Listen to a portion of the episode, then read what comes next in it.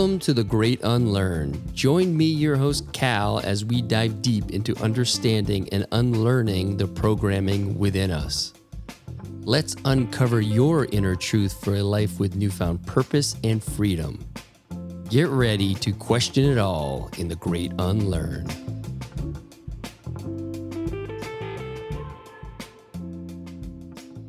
We teach what we need to learn the most. One of the languages of the masculine, we speak the language of challenge. We thrive in challenge and overcoming challenge and the discipline that's involved in that and the confidence that's derived from that. We're not arrogant, confident. One of the greatest ways to know ourselves is to take ourselves to the edge. Who are we really? Whilst challenge is so deeply important, I think for all of us as human beings, reprieve and rest and space is equally as important. We we've evolved this way. We've evolved with side by side brotherhood, exploring terrains that are unknown, extending the perimeter of what's been safe. You sometimes as an individual, we as individuals rely on those intimate bonds. And when we experience deep challenge and pain with each other and we we live through that, man, there's something special that happens. It doesn't matter who you think you are, what your net worth is, you know, how serious you think you are, there's always room for fun it became very clear to me that I was carrying my past, that I had shame around it. Our ability to receive is directly, directly, intimately connected with our self worth. We have to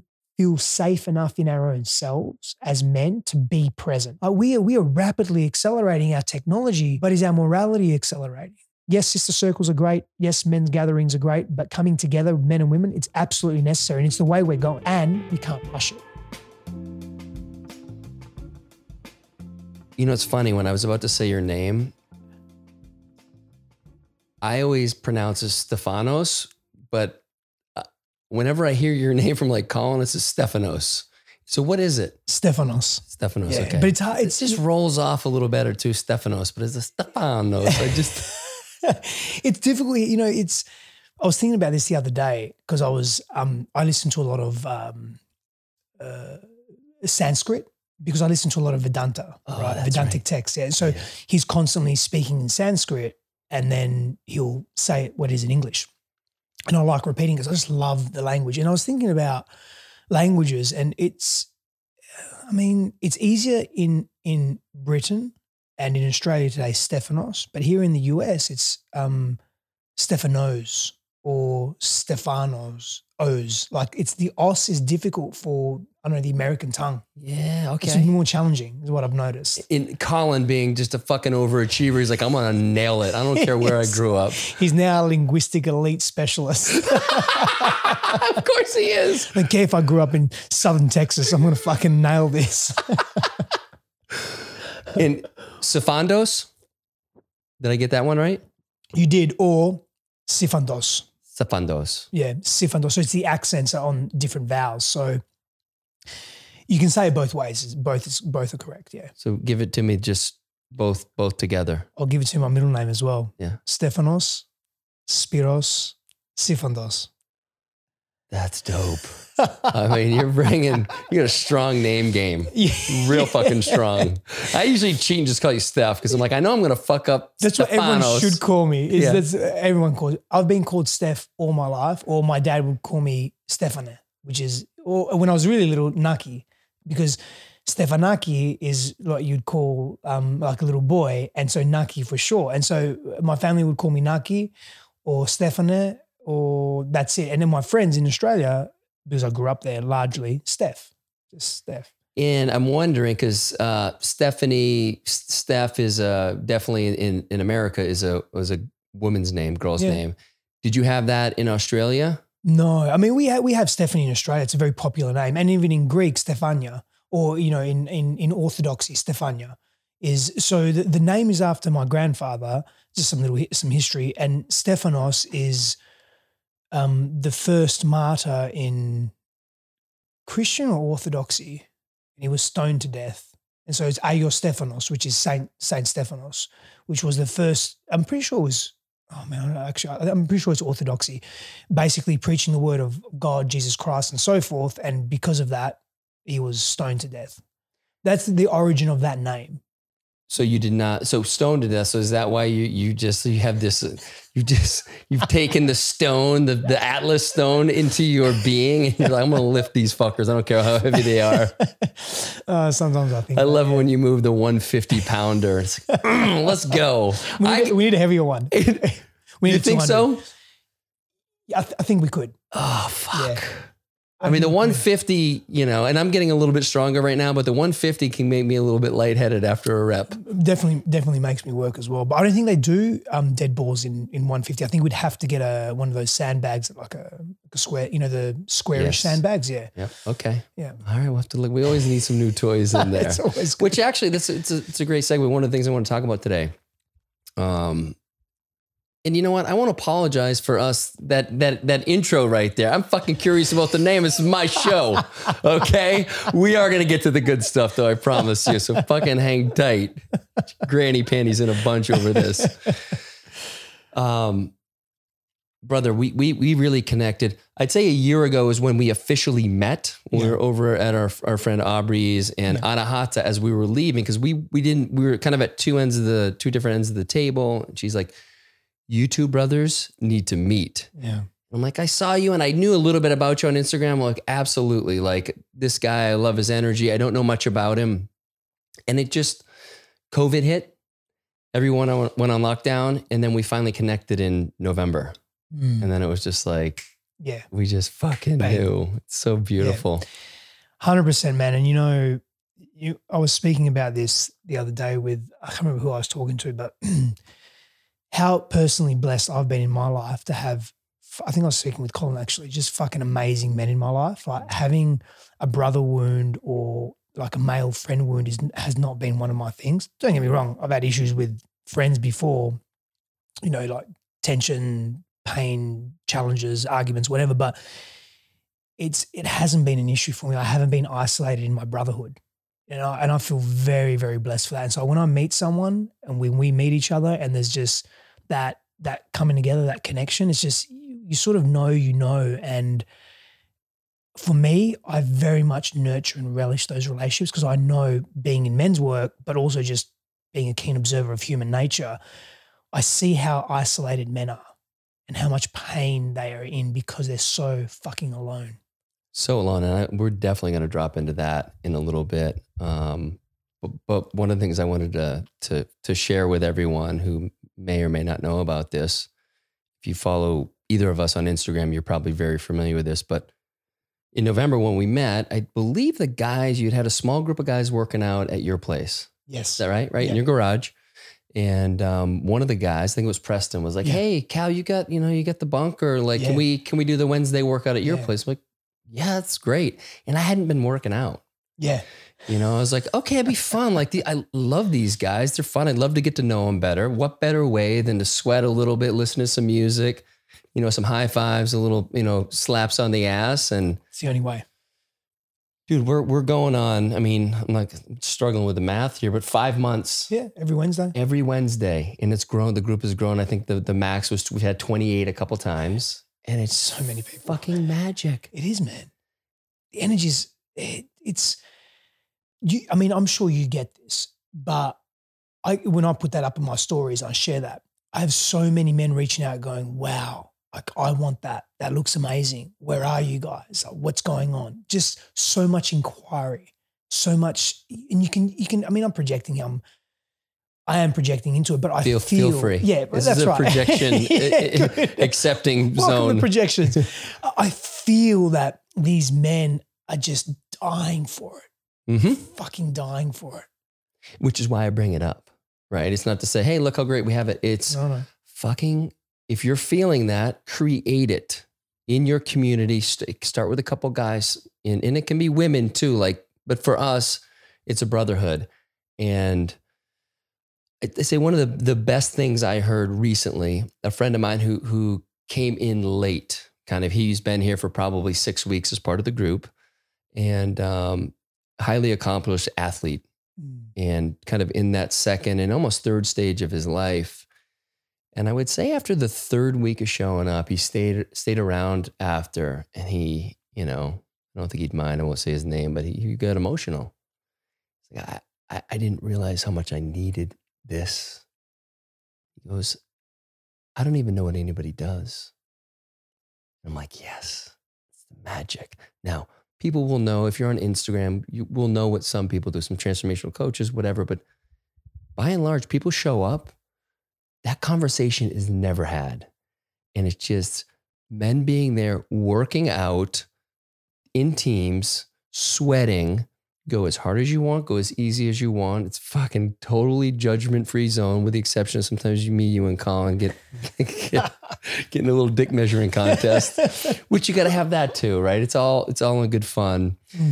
We listen to some music that you know my teenage daughter would listen to because it, you know for me today that's what occurred to me when we worked out today. I'm like. Yeah. It just activates the inner child, and so sometimes it's you know you have the heavy metal or the you know, the hip hop and that's gangster fu- rap. Yeah, and that's fun too. But it's like that other music, it's like it's it's like it's permissible and yeah. it's fun. And we dance around and it's it's it's been such a blessing to have the brotherhood come here and to see the connections that are being made within it. I think it's bringing men back to their roots, man. It's bringing men back to strength and mastery. There's a there's an author, Jack Donovan, and um, he he he's a he's an awesome from my perspective he's an awesome writer and he speaks to men's men's issues men's work men's stuff you know the evolution of masculinity in males and so forth. And he he has something called the four tactical virtues and two of them are, are mastery and strength. And I've added one into that and that is you know so I've got five although you know definitely piggybacking off off um, Donovan's work but and that is connectivity you know the connection oh. that we oh. share as as it's we we've evolved this way we've evolved with side by side brotherhood you know exploring terrains that are unknown extending the perimeter of what's been safe being out in the wild and when we're working hard and we're our body's under physical stress and we couple that with an objective something happens in our physiology and our psychology that that that brings us into this state of okay, I'm, I'm in the sympathetic arousal here. I am, I'm, I'm, I'm almost in a fight or flight situation. I'm going to fight my way through it. And then when you share that experience with a group of men and you've done it together, this is why the military is so effective, right? Uh. And you've done it together.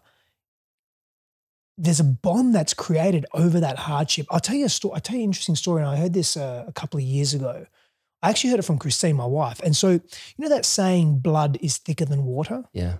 Do you know the origin of that? No. So he, and I don't know if this is true. So, you know, any fact checkers out there, just We're not talking about the fake fact checkers yeah. that work for fucking Google either and yeah. Facebook. Yeah. And, and p- political correctness is another conversation. Maybe we'll have it, maybe we won't, but don't fucking get me started on that. Anyway, fact check it, right? But irrespective, take what you want from this. So it's traditionally blood is thicker than water is is um, interpreted as the family bond is thicker than strangers. Like it's more important, it's more integral, it's it's a deeper bond than strangers. But what it really means, according to this um, ethos, is that the blood shed on the battlefield is thicker than the water in the womb. And when I hear that, I'm like, fuck, there's some deep truth to that. I have done things and I have experienced even even some of the intimate moments that we have shared. That is that is deep, man. Now, again, I'm very blessed that, um, and over, I've worked on it for many, many years, but I have an amazing relationship with my family, mm. my blood family, mm. right? Um, and it's it's very deep. And I can imagine if I did not, and there were times in my life where I did not, and I, like I said, I've had to do a lot of work around that. We all have.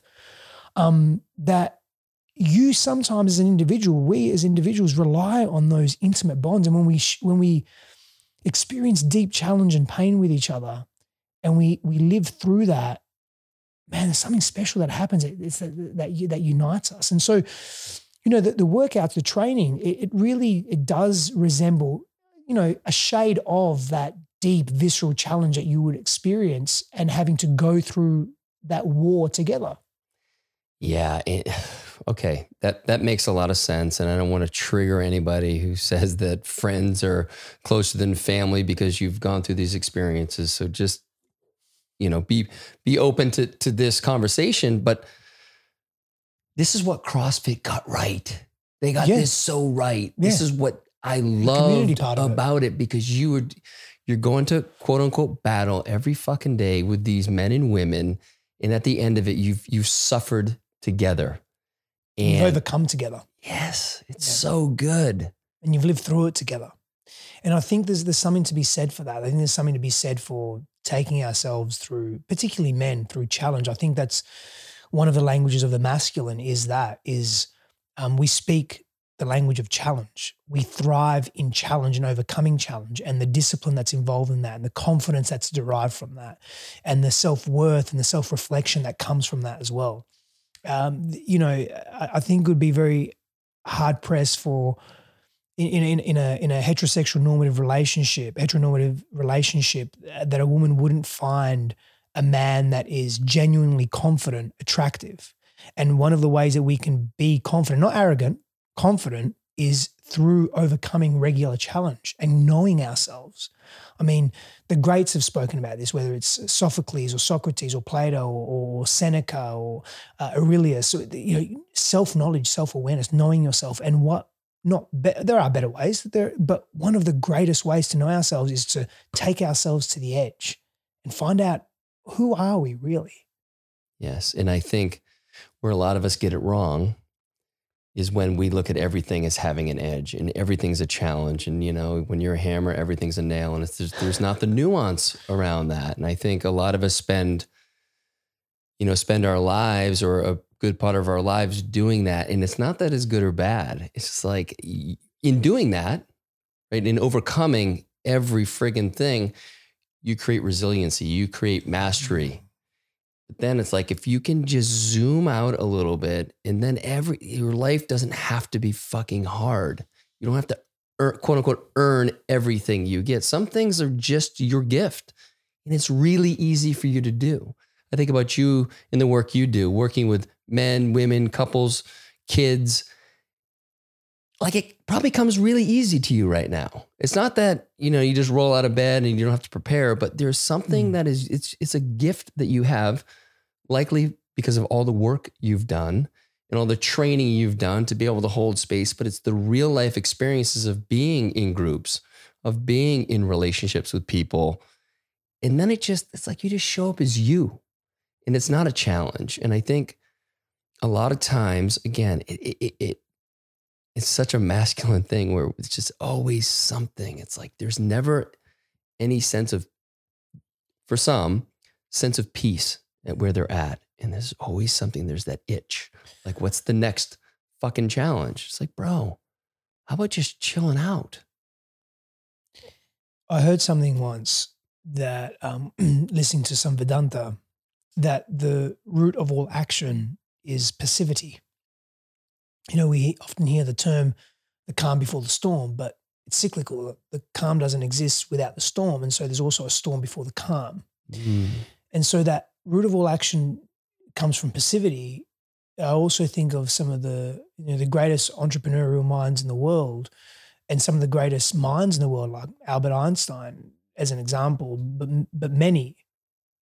They will often have their greatest moments of of um, afflatus, like their their divine inspiration, whatever it is, their realizations, their mathematical equation in between that space of not thinking about the problem or the issue or the challenge, but just being in their own space, being in in their in their lives, you know, whether it's holidaying or walking on the beach or engaging in something that's fun and play and they're being curious. There's a there's a relaxation that happens in the nervous system, in the in the psychology, and boom, the space is created for that new idea to be born, right? And so, whilst challenge is so deeply important, I think for all of us as human beings, because mm. it's one of the reasons why we're here today, reprieve and rest and space is equally as important. Yeah, I love. Thank you for sharing that, and I would love. I would love to like.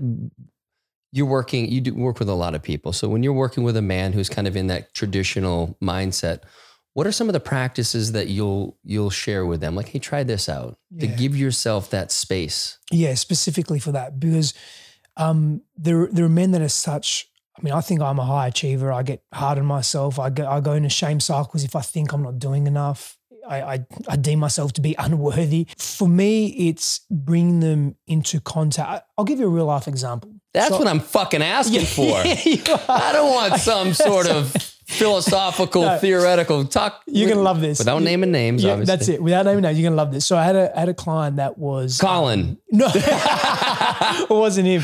He doesn't. Hey, eh, does he need a reprieve? Maybe sometimes. he's pretty. He's pretty good at regulating himself. Mm. Um, I had a client. He was he was from um oh shit, oh, Tanzania.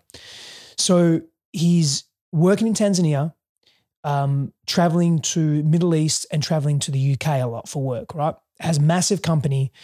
Um, when I say massive, it's a few hundred employees, but it's a it's a, a multinational company with respect to his distribution, his services, and his and his product development. Very high achiever, um, definitely an entrepreneurial mind, definitely successful, materially successful by by those outward standards, right? Yeah, those perfect. metrics. Yep. Very very difficult, challenging relationship with his father. Very, and his father's still involved in the business. Father's very high profile, a lot of issues and a lot of pain and trauma that's unprocessed. One of the reasons why he's coming to me.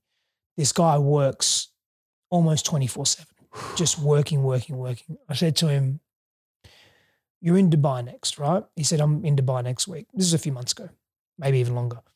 I said, I need you to do something for me. I need you to take some time for yourself. Now, before we said that, I identified some things that really made him happy in his childhood. Mm. One of those things were going to theme parks.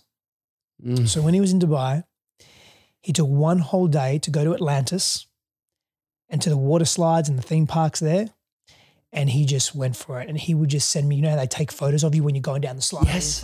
Just that. No. It was the he said it was one of the best times I've had ever. And so I say that, I bring that up because this guy's a serious guy. He's doing international business, not only with in the private sector, but intergovernmental as well. So the cross section of private and government, right? So he's a serious guy, meeting with diplomats, meeting with uh, vice presidents, depending on which country. Like he's a serious guy. I just got him by himself. He wasn't with anyone else. He just went there the whole day by himself and he fucking loved it and he relished in it. Doesn't matter who you think you are, what your net worth is, you know, how serious you think you are, there's always room for fun.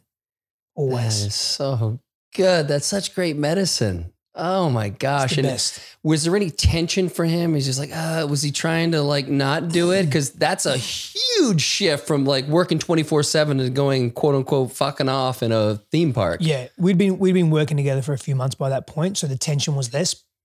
He was very open, but with trepidation. Mhm. He's like, oh, "I'm going to be able to do it. Make time. Uh, like I should be doing this. I should. I'm just just try, trust me. Do this for me. Actually, don't do it for you. Do it for me. Because you know when you ask someone to do something for you, most of the time it's a little it's it's easier, right, to get their buy-in Yeah. depending yeah. on their personality. So, Yeah. and I knew that. So, I, I, um, healthily took advantage of that. Yes. Yeah. Sometimes you got to pull on all the levers.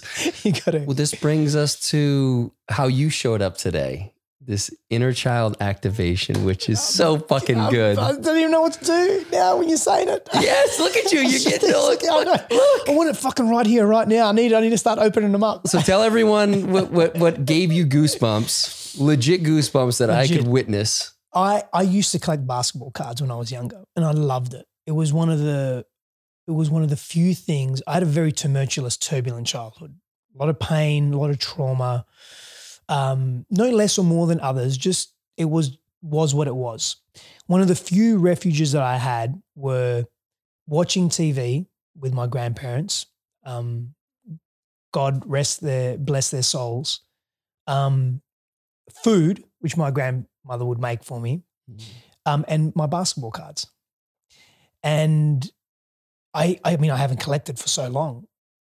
And, you know, when we were talking on it, must have been a few weeks ago with Garen and yourself, and it just came, I just fucking came alive, man. I just came alive. And speaking with my friend Nikhil, um, which, you, which you met today on the phone because we had to call him about some basketball things. Um, I ordered a few boxes yesterday. I just can't wait for them to arrive, unopened box, so I can open them up and just, I mean, yes, if I get a, a, a card that's worth something in monetary value, great. But I don't. I'm not interested in that. I'm interested in opening these things up and putting them in order and put, I've got I've got the folder coming You as do? well. Oh, it's coming from Amazon. It should be, be, be here today. Of course. I've got my first box coming today, but then the next are coming like in a couple of weeks. I just can't wait to open those with us together. Like I'm so excited, man. I I can't tell you how excited I am to just look at these cards and, and, and examine them and do some more research on them. It's just so nostalgic for me. Just so nostalgic, man. Yeah, and for those of you listening, this podcast will be out before we do this this card opening. So I'm going to open cards. Steph's going to open cards. I'm sure Garen's going to open cards, and Nikhil will probably open some cards as well, right? I'd say so. Yeah, yeah, yeah, for sure. So keep an eye out for that. It's going to be we'll call it uh, the beginning of May. So keep your your IG awake there. but um, you bring up an interesting point because we were talking about this before. You were asking me like, so what's the what's the value of these boxes? Like, how do you determine that? And um, one of the things I shared with you is some people buy these boxes and they'll hold them for a couple of years and. You know, certainly the last number of years, you can sell it for a really healthy profit. You know, maybe two extra return, which it's really hard to find those out there unless you're in, just in crypto. Yeah. but if, if you don't want to go there, like buying a box of unopened cards, holding them, and then selling them, you're going to make money. Yeah. But you and I have a different angle on That's it That's right. because that that I doesn't do that. activate the inner child. You don't get to see what's in the. No. You're buying it like you want to see the cards, and and then there's a little bit of the gambling thing Oh, where it's like I want to fucking pull an expensive card Yes. too. It's it's the dopamine rush of that, right? Yes. the anticipatory, the anticipation, uh, anticipation of that. I, I want to sit on the carpet. I want to sit on the ground and I want to put the boxes out. I want to start uh, carefully open them up and put the wrappers there and, and start allocating them and sorting them all out and, and looking at them and reading them. I want to go, I want to be able to share that experience with someone and I want to do it by myself as well. I don't want to just get a box and go, oh, great, I'll put this on the shelf. Like, that, I'm not, that's not a bad thing because obviously I'm asking you questions because I'm I, I'd like to consider myself an astute investor within the parameters of my knowledge, right? So if I'm going to do this, I was like, hey, hey, it would be great to make some money as well, at least have some uh, tangible um, monetary value in it, of course. But that's not where that is not the primary purpose of this. It is about connecting to that part of me that felt safe when I was young, that had fun, that would remember going to Al's card shop with my mother on a Saturday morning. She'd I'd beg her to take me there and I could get some packs and some boxes and very rarely boxes, but packs, right? That was a treat. And then she'd take me for an ice cream or something. So, you know, that that is for me, that is what I'm connecting to. It's that. And to do that and to share that with, you know, brothers and men that also remember that in their own way and just the excitement and the aliveness of that. I do a lot of serious shit, man. I mean, I work with people with severe trauma. Um, you know, it's I'm serious enough in my life. I'm creating in the world. I'm involved in different businesses.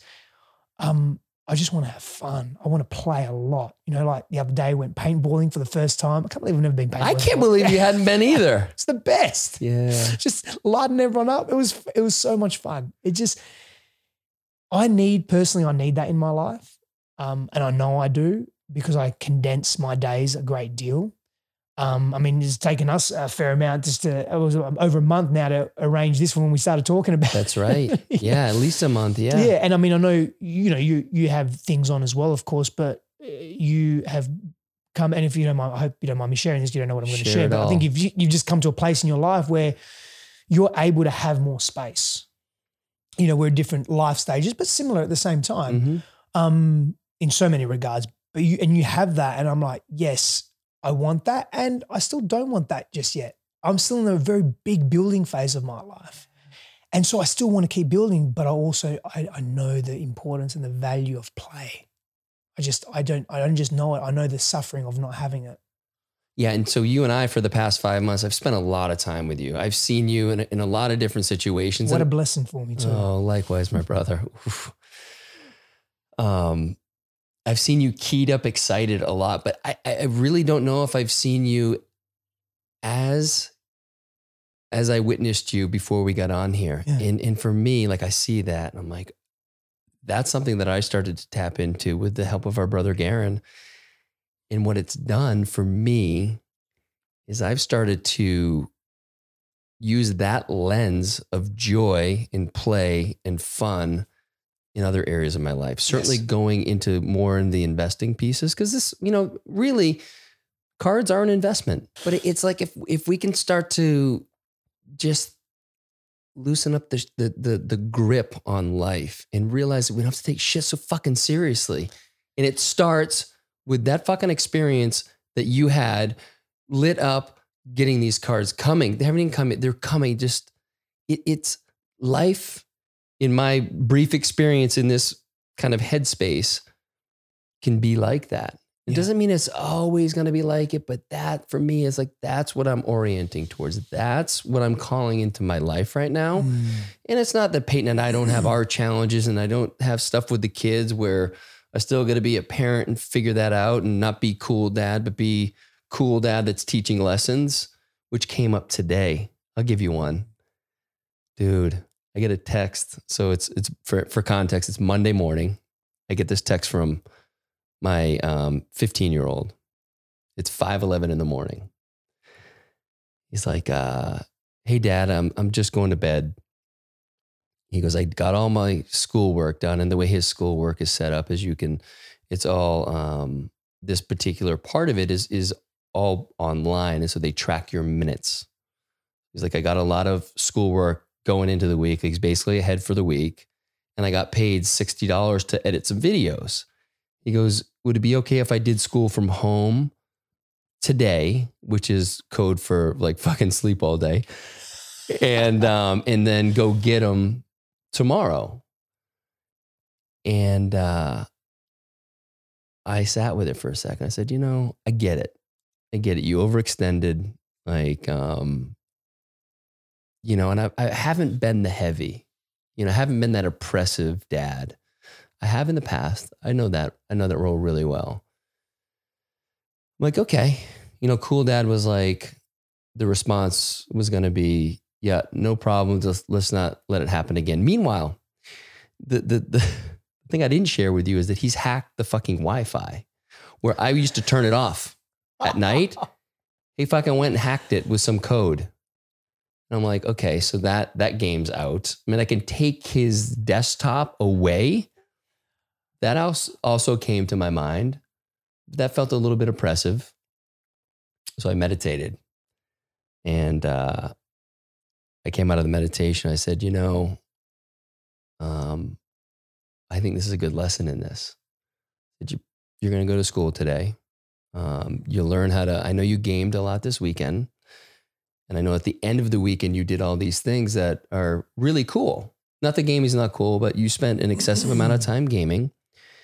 And um, I think there's a lesson in here for you. And for me, in my kind of backroom talk, I'm like, I can still be cool dad and understanding dad and let him not rob him of the lesson. You got to manage your time. You made choices that put you in this state that you don't feel like you could make it through school today, which I totally understand. And so he received it and he came down, he started making himself some rice to eat and he made one last one one last pitch. it was like at seven o'clock and he's like came in, looked like fucking death. And he came in my office. He's like, uh, hey Sal, like what do you think? He calls me Sal. He says, Sal, what do you think? I go, buddy, I love you, but this is like this is just an important thing for you to understand and for you to feel it. So when you're when you're faced with this decision the next time, you you will have felt all of this. He's like, I'm not going to be able to think critically today. We're like, yeah, of course not. Fuck, I don't want you to think critically. But part of your responsibility, part of your commitment is showing up at school. And sometimes it's just showing up as a warm body. And um, and I was very clear. I said, I'm not fucking disappointed in you. I'm not bummed out about any of this. Like, fucking, I get it. But we're going to do this thing. So, so I texted him. He downed fucking, down two uh, iced coffees on the way to school. I'm like, dude, what are you doing? You've got to space those out. What the fuck? He's learning. That's what he's doing. Yes, that's right. he's growing. And he's just like choking, just like, ah, it tastes like shit. And I'm like, okay. But I texted him at like, I think it was like 11, 11.30. I'm like, how you doing? He's like, I'm good. So he's almost there. He's got until 3.30 just to fucking survive. I think I'm not a father yet, brother, but I've been a son and I am a son still. Um, from my perspective, that approach is so empowering and so honest and not oppressive. Because I think, you know, when we oppress, we limit. It's it the, you know, if you were to come down on him and hail on him, all he's going to experience is the level of unsafety he feels in his body. And he's not going to even receive your message or the wisdom or any of that. I mean, I don't wish to change anything in my life because I'm very grateful and deeply content with where I am right now. Um, and if I were to speak, you know, openly, I'd say, hey, I wish my father would approach certain things, had have approached certain things like that. Again, wouldn't change a thing. And I really mean that. A number of years ago, I wouldn't have said that. You know, I would have been more ignorant to that. Mm-hmm. Um, but that level of care and compassion, yet strength and insight that you provide your son, who is in in you know in the middle of puberty and and going through all these massive changes physiologically and psychosocially, um, to be met with that level of attentiveness from uh, you know the primary masculine figure in his life. So powerful man. Mm. so so bonding and endearing you know? It's it's those moments from my perspective that you know at that compound over periods of time that form those very deep bonds as well. Because that's a challenge. Like you were both in challenge and he wanted something you wanted to hear him but you also knew that there's another path and meeting in the middle in that way and not letting it blow out you know and not letting it go to to violence whether it's emotional violence or physical violence or whatever which, which can so quickly happen when there's conflict right? Mm. um you know particularly the abrasiveness and the aggressiveness and to just really sit with that and not judge him Yeah. that, that that's that's the you know we, we were speaking about this when we went, went for a walk earlier that judgment piece um you know you we would use food as an example but that that I remember my dad you know I mentioned food to you earlier about how it was a refuge for me but he would also tease me a lot like oh you you stop eating stop eating you're eating so much look at you like he'd tease what I'd look like you know because he was angry all the time so he'd project that anger onto me Mm. or onto everyone really, not just me. Um, and I'm, I was very clear of that then. I'm you know still clear of that now. But the judgment, nothing was ever enough. You, you you know you could do anything and everything, but it just wasn't quite there. Judgment, you know, judgment is such an inhibitor of love and connection and intimacy and growth. And so when you meet, when I hear that story and I feel that story because I know you at the level that I know you at, and I and I and I envision how you were and how you are with your son. That is a, a deep, deep, rich lesson and signpost for so many fathers out there and so many men. And I and I commend you for that. And I say that as a compliment, as a Mm. friend to you, but also as someone that's in this space of eh, helping people, you know, live their best lives and also helping them deal with pain and trauma and fear and all of that. What you're doing for that young man, because he's a young man now, is life changing. The trajectory that you are helping him tread, you know, walk, be on is just so much value to himself, but to every single other person he comes into contact with. Mm. Like, think about the domino effect of that. If you just said, "Yeah, okay, you know, stay here," whatever it was, right?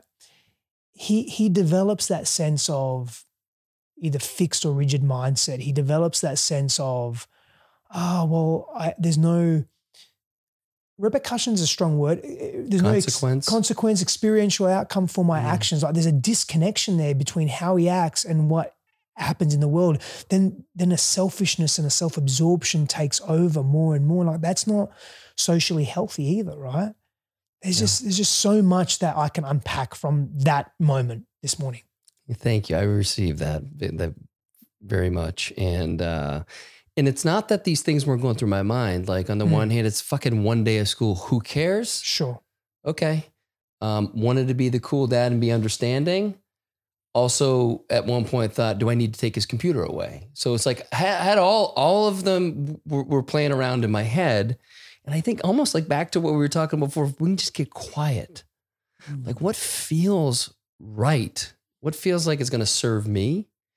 and as a father and, and, and really showing up how I want to show up and what's going to give him the lesson that he'll really, you know, have has a great chance of receiving versus what you said, like being up there and just drop, you know, dropping the hammer on him and like fucking taking this out. What you fucking, how can you stay up till five in the morning? What the, f-? like all that shit. Because I've done that before too. And it, it's just, it just doesn't work. It doesn't work. No. And you know, something that I think is worth mentioning is the fact that he messaged you. He feels safe enough to message you at 5 a.m. in the morning to say, and tell you the truth. Hey, dad, this is what happened. Stayed up all night.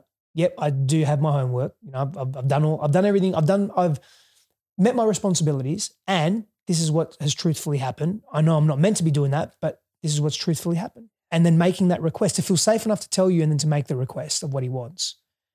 That's on you that is a reflection of who you are, of the family that you and Payton hold here, the dynamic of the household, of the energy in the home. For him to feel safe enough to actually go there. Never felt I had to I remember as a kid, I would always have to ask my mum, I'd have to convince my mum to try and convince my dad of something that I wanted to do. Like even just going to a friend's house because I was so scared of him just A saying no and B just reprimanding me for just asking the question. Dude, I, I had a lot of safety in my mom too. It was just like, if we could have, could we make the decision without bringing dad in? And that was like kind of the best case scenario. Yeah. Right. Because Yeah. dad wasn't always um, logical with it's like, dude, who fucking, ca-" like, but it's like that sense of control. Yeah. Like, I need to fucking control what everybody's doing. Mm. And uh, yeah, oof. Anyway, um, let's talk about relationships. And um, you and Christine actually, you you guys do a lot of work in that space, but you also speak a lot on different podcasts as a couple, which I think is so dope. And what is what is like the one, you know, what is the one thing that you see today? Is there one thing? Is there something that stands out that's like the barrier between couples? Like, what is it that they can't get through that it's their blind spot? And until they actually work in that space, there will be no resolution. There's just going to be all that tension, the triggering back and forth. Is there anything that comes to mind when, yeah, yeah, Yeah, yeah, definitely. There's a few things. Um, one that I notice the most, that we notice the most, and also in our relationship, it's a very real thing, is communicating and expressing our truths. And we fear expressing our truth because we fear the potential worst case scenario of that truth or the repercussion or the consequence of what that truth may bring, whether it be conflict, whether it be separation, whether it be uh, an argument, whether it be distance, whether it be them taking something from us, whether it be less sex, like well, you name it, or whatever your fear is. It doesn't have to be the biggest fear, but whatever your fear is. And so we withhold, right? Even if you're a quote unquote confrontational person or you don't mind being in conflict, like I have generally no issues being confrontational or being in conflict because I grew up in that. It was difficult as a kid, but then as a teenager and as a young adult, like I thrived in that. And I often, it's a maladaptive coping strategy for me now. Like I, I jump into conflict or I jump into confrontation. yeah. and you know, I've told you, said a couple Yes. of stories with you, uh, like, and, and I've got to pull myself back because that's not the healthy, it's not the healthy way to, to be really, because it's, it's arcing me up. Like my, my nervous system isn't, isn't stable and grounded and, and regulated. And I'm going to this worst case scenario because it's coming from an old protective place. Like I've got to, I've got to attack before someone else attacks, you know? So I grew up in that violence, right? Um, and so it, it- one of those things is, you know, couples withhold their truth. You know, and, and I said, and I, I mentioned Christine and I no different. I don't have to look to the many, many clients that I have. I'll just use our example. I, on Saturday, um, we we had um, one of our very dear and close friends um, take us through a coach. She's also a coach, one of the best coaches I know. Um, she's phenomenal, and um, there's very few people that I trust. Um, and because I hold myself to a high level and a high caliber, and I see what an amazing coach Christine is as well. th- There's very not there's very few people that I trust. I'm a very trusting person, but there's very few people that I can um, I know can hold my energy and hold what is is there. And so she took us through a session because Christine called for it. She said, "Look, there's some things that I really want to share with you, but I don't feel well, I'm going to say this. It fucking hurts me to say it, but it's the truth. Um, you scare me, Stef, and they're they're that's very hard for a man to hear from someone that he loves de- dearly and deeply and cares for his wife. And I just want to have the platform and the opportunity to share these things with someone that I know can hold your energy, that knows us both really well. She's a dear friend um, that knows me so well, that is, is a safe space, but also is strong enough to hold our energies. And I said, of course, like I, I of course, as much as that aggravates me and hurts me to hear that. Um, and, and let me caveat that by saying, you know, Christine would say, I know you're never going to hurt me. I'm just very, I'm scared of you sometimes because your energy is so big or you're reactive or, you know, you're, you're, you're not in, in, in as much control as your temp with your temper as you could be. And there's some volatility there. And, and because of that, there's some inconsistency. And, and all of that is true. I've got to own that. Right. You know, we practice, we, we teach what we need to learn the most. So I mm. teach all mm. these things, and so mm. I get to mm. practice them as well. I can listen to that one, by the way, everyone. That is the truth. That is the truth, man. And so there, there is shame. Um, there's a very low level of shame now coming up when I'm talking to you about this, um, because it's it's a very hard thing to hear to say. You know, you scare me. That's that's a that's a tough thing to hear, right? And so, but we had that that session on Saturday, and it was a couple of hours, and Christine was really able to express some things that were very important to her that she wasn't able to express without that. And what followed the following day was um, her seeing me hold that in a healthy way, and the following day was her and I together, where she went really deep into some more expression some more things that were just unsaid because and again i'm very clear and she's very clear that's her patterns that's her but i'm not facilitating it in a healthy way. Like so i've got to change. I've got to well i don't have to but i want to. I choose to. Mm. and she gets to shift and, and stepping into that and so we went for a walk on sunday morning. There was a lot of emotions a lot of things that are coming out and and she said, Yeah. I said, Is there anything else you want to say? I know there's a few things, but one thing right now, she says, Yeah, there is.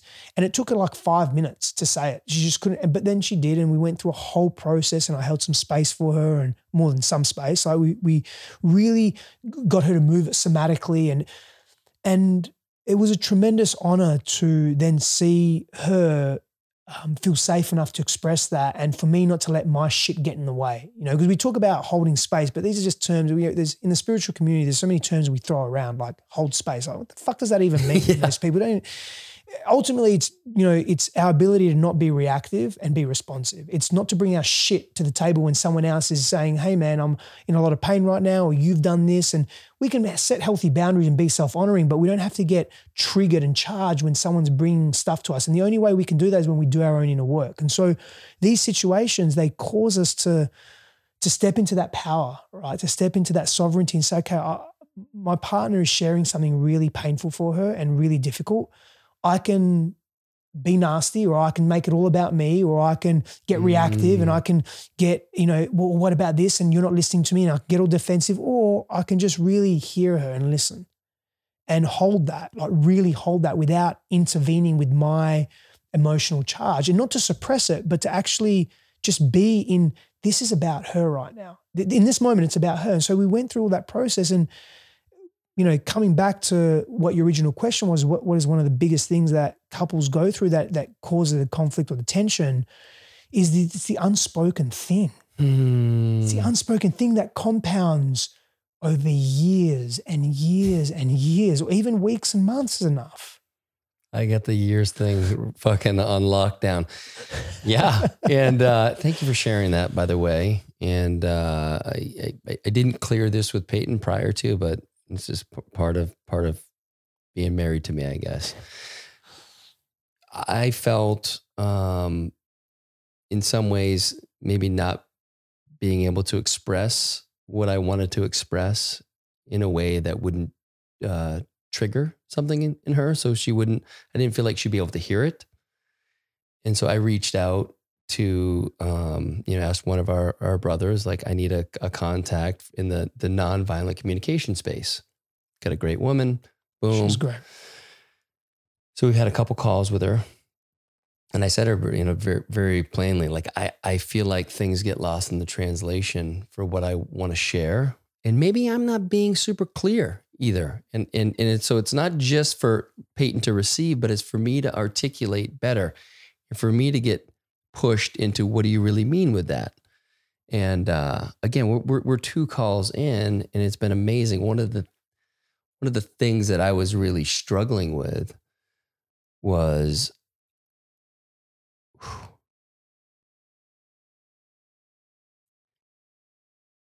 you know, I spent a, a, a decent part of our marriage kind of checked out and uh, certainly not showing up like I did this morning for Bowen.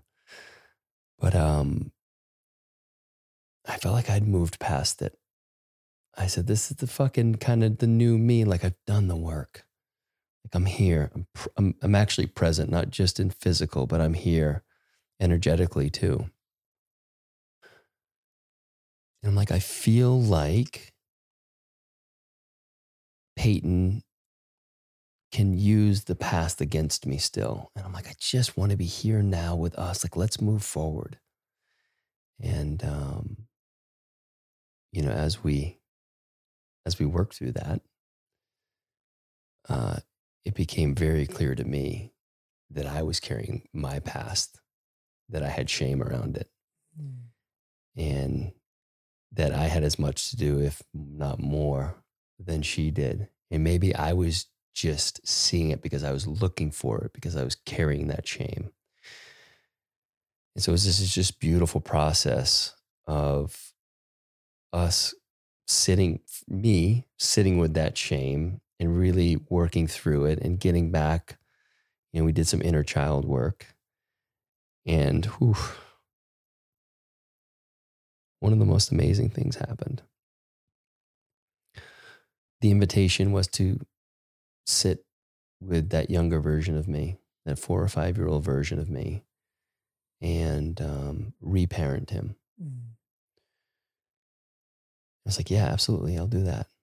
So the next day, I'm in my meditation, and I I call in that younger version of me, and I was I was upset about something. I was crying, and uh,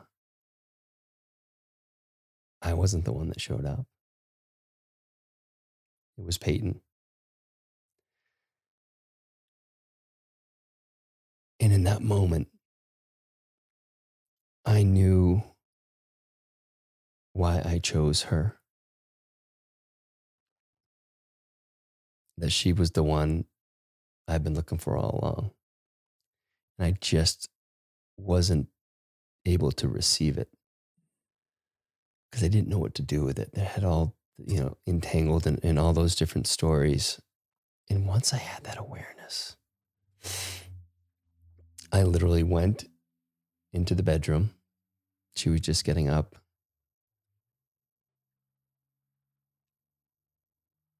And I literally laid on her chest like a little boy and just cried and shared with her that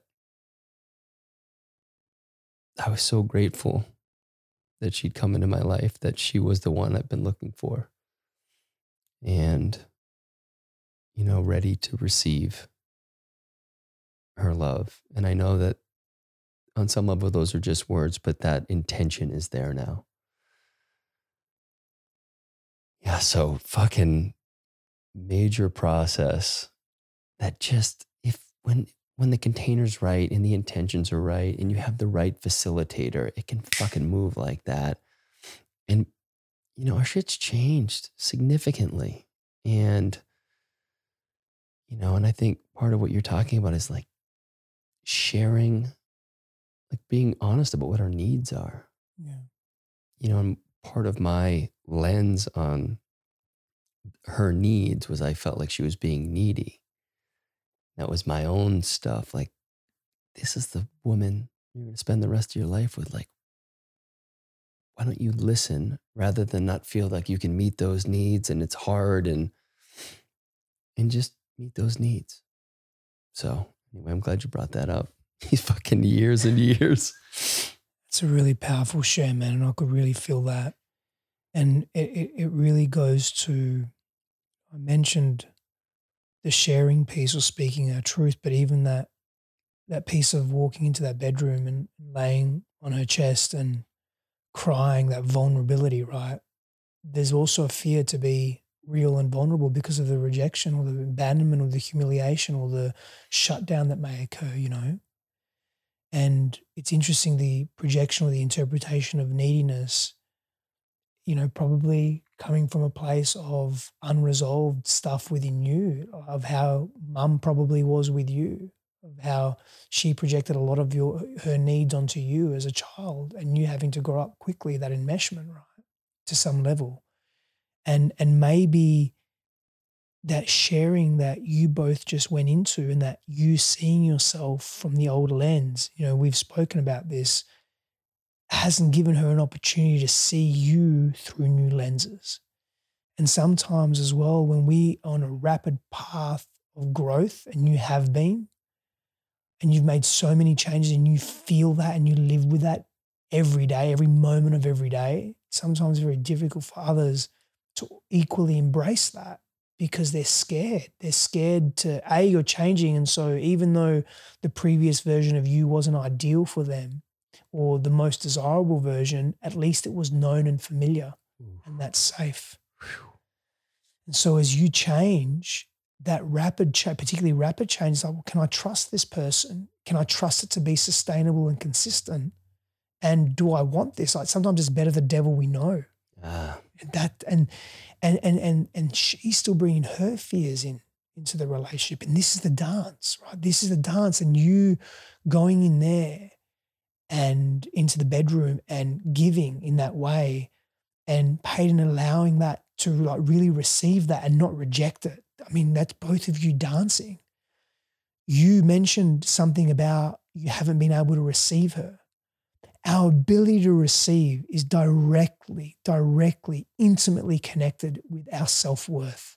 Mm. And whilst we may project that we have all the things or we do all the things and the status and the titles and the happy face and all of that, fundamentally, if we are struggling to receive, particularly intimacy and love and care, affection, closeness, it is a reflection of low self worth, mm. a belief that we hold, a false belief that we are not worthy to receive that love, or that it may come to us, but we may lose it, or we may taint it, and we don't trust ourselves to be able to hold it. And that's the deep work. And the mirror and the reflection that is your partner and is your partnership, that is the opportunity to explore that at a deeper level that's the fucking power.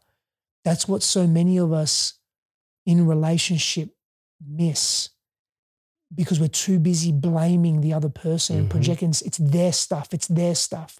Hold on a second, we're the common denominators in our lives. Now, I'm not saying be a punching bag, definitely not. But I am saying is, can we look at ourselves? This is a reminder for me.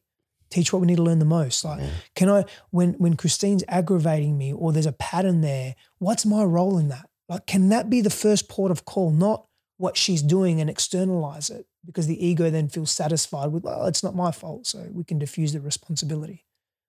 We've got to go beyond that. And that's something I'm deeply learning more and more into being that humility. And when someone is saying these things about you, of how you're behaving that are embarrassing and are shameful, you know, and and another example of that is it wasn't that long ago, it was a few weeks ago where we were looking after our sister's, uh, her sister's dog. And he was just, he's a puppy man, he's a big puppy, but he was just all over the place. And I was trying to, you know, reel him in. And so I had to get the laser out and run him out and play him. And, but I was, it was like 1 a.m. in the morning and, and, and I was, I was getting aggravated and and and you know things had happened. And I said to Christine, "This isn't a good idea. We shouldn't be having this pup." But she needed the pup or wanted the pup to look out. It was it was all. So I was angry at her, and and and she got really really scared of how I was behaving, right? And and we have to remember that our thresholds, you know, your threshold and Payton's threshold or your kid's threshold or the range of what is deemed to be safe and unsafe, it differs for everyone, right? And you know, in that moment, I, I ended up I got, went to bed and I went to bed quickly, but she stayed up all night in panic, like scared, like her nervous system was shocked, you know. And so we we have to be able to come back from those experiences, but we have to be safe enough for. And that was one of the things that we we Christine and I went on on Sunday. Like she, she this was like a month ago, and and, and she wanted to speak about that because she she had held it in. Because the next morning I came to her and I apologized for my actions, and I apologized for, um, I felt shame and I apologized for who I was. Um, very similar because I had the realization, and and she was like, "Oh, that's great. He's he's owning it," but she didn't get a chance to express her truth. Mm. So as you went into that bedroom with Peyton, and you had those massive realizations. Often our realizations are so much bigger for us than they are for other people. You've gone in there and you've opened up that dance, right? Mm. And now, as you've opened up that dance, patience and compassion and non judgment is so important as Peyton now comes back into that dance with you. And as she tests the waters as well, like, is this real? Real meaning, is it sustainable? Is it long lasting change or is it just something that's just occurred spontaneously but is going to fizzle out now? So come back, keep coming back to that openness and that truth that is you, brother, because I mean, I'm sure Peyton needs a number of different things, but that there is going to be very empowering for you both.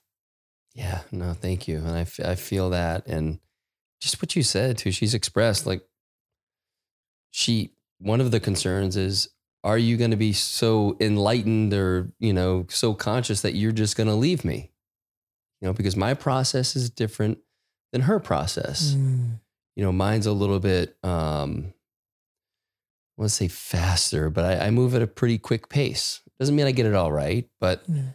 she's kind of much more deliberate with her practices, and um, I think there's there's an element there, but also like, is this real?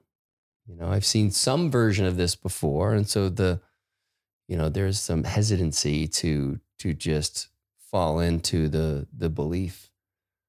And so you're right, the patience and the compassion um, you know, and I feel like I've we've we've we've had enough in the last three years of of some version of this, not necessarily to this mm. degree, where it's it's taught me patience. Like let just let her process this. Just because I said it doesn't mean it's it's all of a sudden all good. We get so scared, man. I mean, maybe you know, I'll speak more for myself, but so in the past, particularly, so scared of not being able to control the outcome. You know, what, what if I behave this way? If I say this, if I do this, I, what what's going to happen? My, I, I need to make sure it goes the way I want it to go. I think it needs to go, and I've just got to let go of that shit. Yes, and I, I've I'll, I'll say that's something that that I've really also stepped into. We were on. I told you we were on spring break uh, in March. Mm inarguably the worst fucking tension filled trip we've taken as just a family, wow. as a collective. And um, I remember specifically, I was sitting outside. It was, you know, in the sun. And there was some tension with with me and Peyton. There was some tension with me and my oldest son. And then didn't really have tension with my daughter, except that she was on her phone a lot. And, eh, eh, eh, and then there was just some messiness going on. And uh, I just remember sitting there and just creating enough space for it to all be like, you know, I don't need to fi- fix anything right now. I just need to let this be and let it play out how it needs to play out. And so I think even with regards to, you know, the work that Peyton and I are doing right now, just just like letting whatever needs to emerge emerge and just follow that and and just I think it one of the greatest things I've learned is, you know, particularly in the last couple years, is that we can't control the outcome. And when we strategize and try to land on a particular outcome that we think is going to be the best outcome. Because that's the other thing. We think we know. We don't fucking know anything. We're so bad at predicting but we also we, we get out of presence. We're just thinking ahead. What's the next move, and then the next mm-hmm. move after that, and it's like I just stop all that shit. It's even with regards to like my business and what I'm creating. I'm like I, don't plan out. It's like what what feels relevant, what feels right, what feels alive for me right now. Maybe it's not posting on social media for three weeks. Like, I don't fucking care. Like, I'm not called to it. Okay. I'm not going to do it. And, and I understand I have flexibility around that because sure. I don't have a brand that requires that necessarily or is enhanced by it that much. But, um, it just made life way fucking easier. Just like what feels good. And the outcome will be the outcome But when you stay in that state of presence, you're never at an outcome. You're always in the presence. And the outcomes are just, they come and go without you even knowing it. And you're just playing the game. And so my intention is to take that into this, you know, whether it's, you know, stuff that Peyton and I are working on or me and the kids or me in relationships in general. Nothing, nothing has to be solved, figured out. And um, that's a, a, you know, to plug the podcast, but that's a bit of unlearning for me. And I think a lot of men, like we're such fixers. We want to fucking get it so right. So much so. So much so, man. And having that patience and, and creating enough space in your life for for all the possible outcomes and for all the quote unquote shit that's happening. There's learning in all of that. Yeah. What resonated there was a number of things, but the presence piece, right? And I and I wrote to this um, not that long ago, must have been in the last week presence is one of those words that's very much associated with the masculine and men. You know, like I think if you were to ask anyone what would what would a healthy quote unquote masculine trait be, somewhere there in the top 10 at least presence is going to be one of them i'm, I'm fairly certain top five you know it's yeah. it's one of those um, qualities that are deeply endearing and connecting Right? They they help us bond and connect, and we're relational beings by by nature and nurture, and therefore presence, our ability to be in that moment, not have to fix anything or control the outcome, it plays a massive role and it helps the other person feel safe because they there's an attunement there. Mm. There's, a, there's, a, there's an attunement through our neuroception where our, unconsciously our nervous system is assessing the environment and connecting to what is in alignment with, or saying, "Whoop, we got to get out of here. This is unsafe." But something that we often miss with presence is it's easy to say, "I'll oh, just be present." Like, you know, stop thinking about whatever or trying to control the outcome of the future or whatever it may be. But what really allows us to define the activity of presence, the tangible um, beingness of presence is safety. Come back to safety again. We have to feel safe enough in our own selves as men to be present. Let's peel that back a little more. Okay, mm. so self gnosis, self awareness, self realization, our ability to tra- traverse challenges and be confident enough that we, you know, there's, we're, we're capable more of more than what we think we are. Um, learning how to be in difficult situations, how to be emotionally intelligent, how to be able to attune to other people's needs and our own at the same time. Super hard, super difficult. I call that selfish selflessness. And it's a play on those two words. Mm. And, and, and another term for it is enlightened self interest but to be attuned mm. to what we need in the present moment and what the other person needs, there's a lot of deep explorative work that takes place. You know, you, you, you mentioned earlier about space creation. You asked me a question about play and space and, you know, outside the doingness of life. And I gave you that example of my client that went to the theme park and the water, water park at Atlantis there. But you know, something else that's really important, and I've found it so critical in my own life, is I just like to sit and gaze and stare. I just stare into open space, as, as open as, as expansive as possible, ideally. I try and do that. I don't try, I do it every day. No shit. Just a few minutes every day. Yeah, but I'm just sitting on my back, um, on my um, uh, upstairs on my sort of back veranda there, and it's just a sort of hill country view, and just just sit and watch and and reflect. I'm still thinking, um, not always, but some, most of the time. But I'm reflecting on okay, what's happened today. Like I'm creating space for reflection. I'm creating space to how can I help myself feel safer? How can I? And I'm not talking about like I'm, I'm scared if I go outside my house that someone's going to rob me. I'm talking about that safety. I'm talking about that that level of safety of knowing self so well that no matter what happens in the day, no matter how difficult the conversation, how confronting it is, the emotions that arise, you've got you. I've got me. Like, how can I help myself be that person, be in greater alignment with my my greatest truth? And we when we create space, we give ourselves an opportunity to explore these ideas and these ideals within self. I think I think we miss that in the world today. We live such a busy world, man. You know, you know better than me. You you know, I mean, I'm sure your audience knows your past life. You know, when I say past life, you know where what your career was. Sure. I mean, that's hectic, hectic. Like, where's the space to unwind? Well, there wasn't clearly.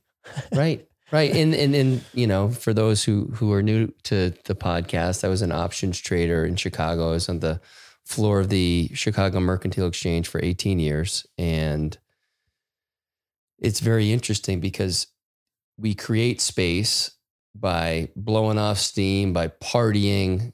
You know, mm-hmm. those are the unhealthy ways. Now, there are some people who do it right. Yeah. They- and they do, you know, go back and they recharge the batteries. Yep. Um, and there were periods of time when I did that, but there were periods of time when when I ran really hot and on adrenaline and on caffeine and not cocaine, as it turns out. But um, you know, that was probably 10 years prior to us. They were doing that stuff. But very much um, you can get caught up in the chaos. It's very easy. It's a drug, and you just feel that like that the drama of it all and the adrenaline definitely is running through you and it's just like one day after a next after a next and and um, it's not sustainable and i, I kind of recognized that early on i would say it's not that i just stopped partying but i recognized that that my orientation to trading Mm. into managing risk into being on the trading floor and all that it wasn't sustainable as I was doing it the first four or five, maybe six years, because I was it was so intense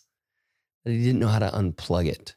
It was just like it was it was a fucking drug, and uh, I finally just had a, I guess, for survival reasons, just had a completely different lens. I started to shift my lens, and I I left 18, you know, after 18 years, not because I was burnt out. It was just I was meant to do something else, and Yeah. you know, had the business been humming along and and been, you know, kind of financially lucrative because it had kind of stopped being in, in my minds, or at least the way I was trading. Um, I could have stayed there a number of years because I really understood by the end, and it's probably not not by coincidence that in 2009, so I left in 2013. In 2009, I got into CrossFit and I started to take better care of myself. Now, listen, there were some things that happened downstream when my hormones got shot because I went too hard. Yeah. I was going six days a week, but that was that was on me. But I found the value in taking care of my body, in eating better, in these other practices. Um, that, uh, yeah, and that's actually kind of why I left because I was I was kind of done. I wasn't we weren't I wasn't really making any money anymore. And I just I didn't wasn't feeling the uh, to be frank, I felt like a fraud for probably the last 18 months I was there Wow. on some level. I was a partner and I just lost my love for it. Uh, and it wasn't until I read uh, The Way of the Superior Man by, yeah, but you know, by David Deida. And I read chapter 12. And that has to do with you working on a project that you could leave without any regret. That it Yeah. seems almost foolish. Like why? Like you just can't understand why you're even doing it anymore. And uh, I read that, and I was literally in a coffee shop on a Sunday. I started crying. I was like, "Fuck, that's it." Like, and just like all that like guilt just seemed to wash away. Like that. That wasn't me. That wasn't my fault. I wasn't a bad guy. I wasn't a bad partner. I was just just stayed there too long and um, you know kind of at that point realized it was time for me to leave Was it difficult for you to make that decision and to actually then do it? No it was actually pretty easy and part of part of the way i move through the world whether it's my human design or astrology or any of that it's like when i have make a decision it's fucking i'm very clear Yeah. especially if it's if i'm relying on my instincts and i just knew it was time to leave and um, yeah, I, I mean, I had these were my brothers. This was really that that trading firm. Those were 18 years, right? Oh yeah, and my two partners, you know, was super close with, especially the the main partner. He's a godson to my oldest. We lived on the same street. Whenever, fucking, whenever I had anything in my life that was going a little sideways or I needed counsel, he was the guy I went to every fucking time. Like, so I had a deep connection to him. Are you close with him now still? Yes, and when when when I when we when we were parting ways, when I was leaving, I would say um, it got a little uncomfortable. Uh, and it wasn't personal. And I had great advice. Unfortunately, I couldn't get it from him at the time, but I had another friend, James Fitzgerald, who's like, "Cal, this is business, so don't take it personally, but you've also got to take care of yourself." And uh, and so that really helped me because I was starting to take things personally, like, "Oh, they're trying to fuck me on this deal, and I've got to do this and that, and why won't they just?" You know, was, there was a lot of blaming uh, internally about what was going on, and that really just set me straight. Like, look, they get a business that that they're keeping intact. I'm leaving. They could handle this many ways. Now, it's not the the uh, the A plus version of what fucking Cal wanted, but in, in the interest of fairness, it was a it was a really good deal, Yeah. you know. And um, we it was it was a little bit weird after, you know, because I still felt that stuff. It was seven years ago, eight years ago. Yeah, but we, I mean, Is he uh, older than you? yes, How much older?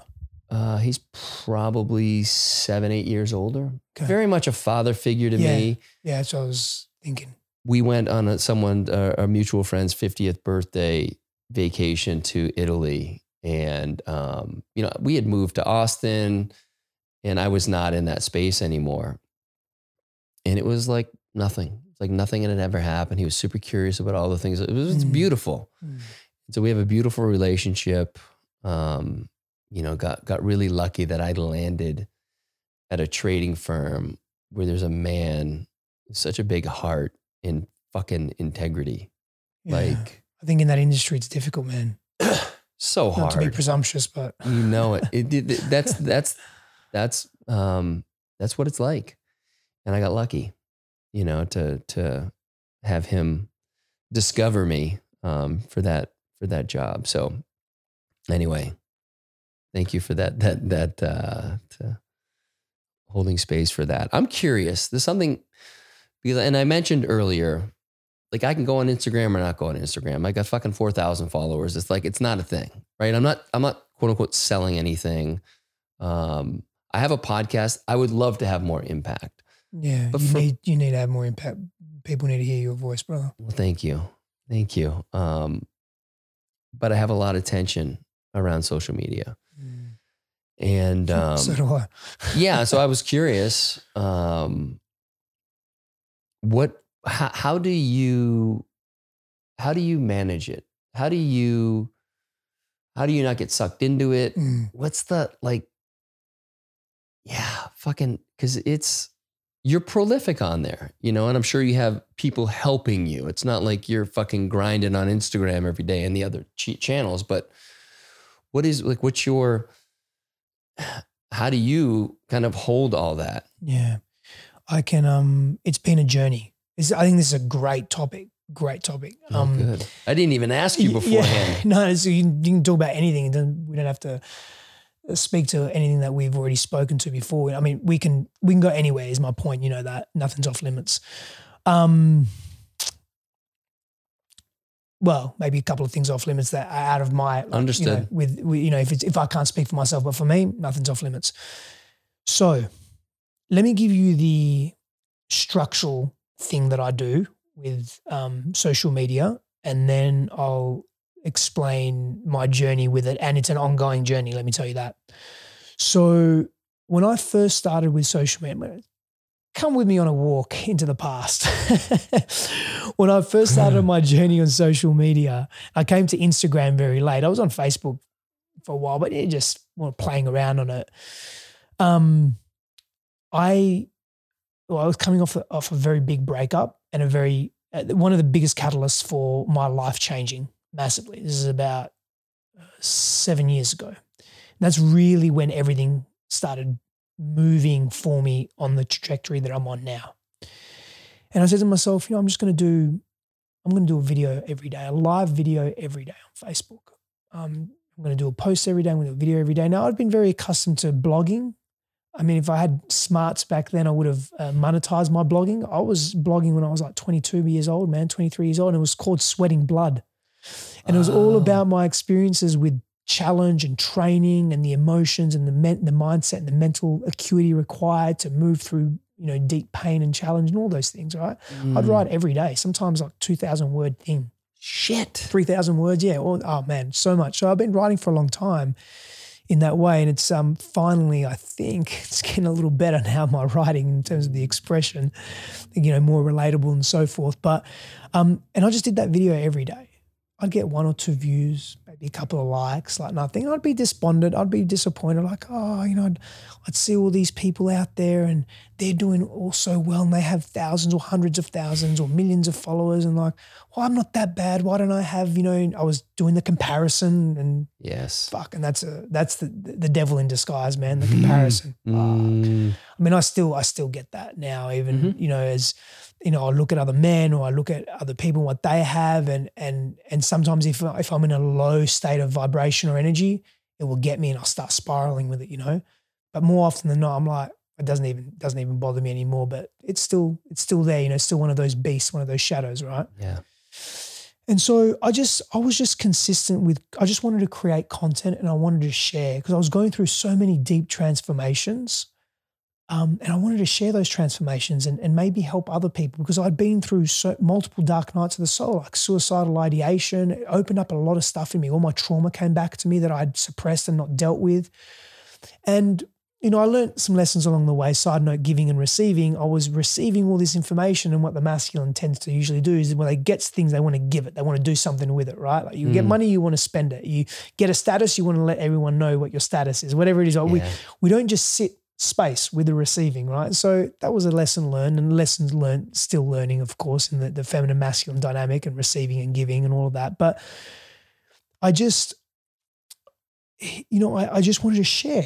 Just from a genuine place, I just wanted to share and create. And I've been doing it for a long time, but I was coming from a different place now. I was in so much more integrity, this new version of me, which was also very scary because I was leaving so much behind of my old life and my old identity. Mm.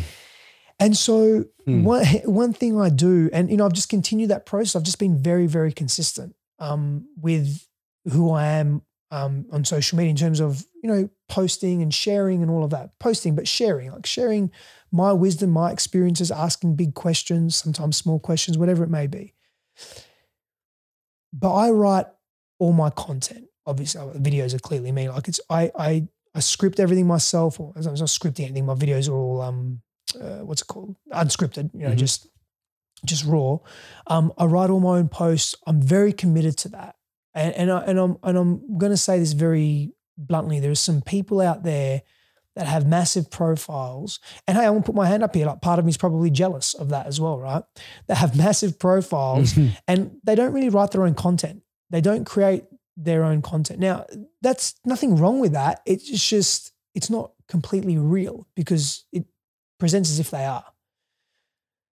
I'm just one of those people, I'll just own it, fucking own it. Like if you're not writing or creating your own content, then own it. That's okay. It's not a bad thing. Yeah, and for you, the way I know you, like the very first word that comes up for me is integrity. You're just a man of integrity, and so when you see that, you're like, "That's that's it- out of it- integrity." It, hurt, it hurts me and it, and it brings up old stuff in me, but it's great because I get to work with those shadows, right? Yes. Because I was very much out of integrity, brother, for a very long time. Mm. very very long time you know um and yeah it was it's it's it's a personal thing for me so I, I I am very deliberate in in sharing, creating, and writing my own content and speaking from my own experiences, and I'm constantly refining that expression, right, in terms of relatability and what I want to say and how I want to say it. And I'm sometimes torn. There's a big part of me that you know I started a lot of my my early blogging, which I mentioned, but a lot of it was also um, sociocultural, uh, socioeconomic, and political activism, geopolitical activism, and really speaking to what's happening in the collective. And there's a big part of me now with what's happening in the world Whereas I'm trying to, I'm trying to, like I've so much to say Ooh. and so so much to share, you know. And I and I'm I'm pretty public. I'm public with my opinions or my perspectives if someone asks me. But my platform, I'm I'm figuring out is I'm better served helping people help themselves here as opposed to being a massive political activist, which I have that in me, Yep. right? And I'm still, I'm like, oh, what do I use my platform for? And and I really have come to the clarity that this is where my gifts are, and I want to stay in this in this space for now. That may change later, but for now, this is where I'm Mm. at. And so that's very that's very important to me in speaking and expressing from that place.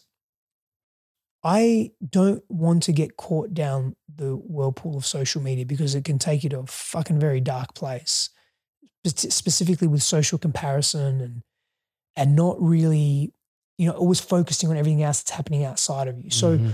I have my executive assistant. She is fucking amazing. Mm. She's so valuable. I mean, she's just such a good human being and so adept and just she's amazing, man. Jill is amazing. And so she posts for me. She doesn't write any of my content, of course, but she just posts for me. She does all of that.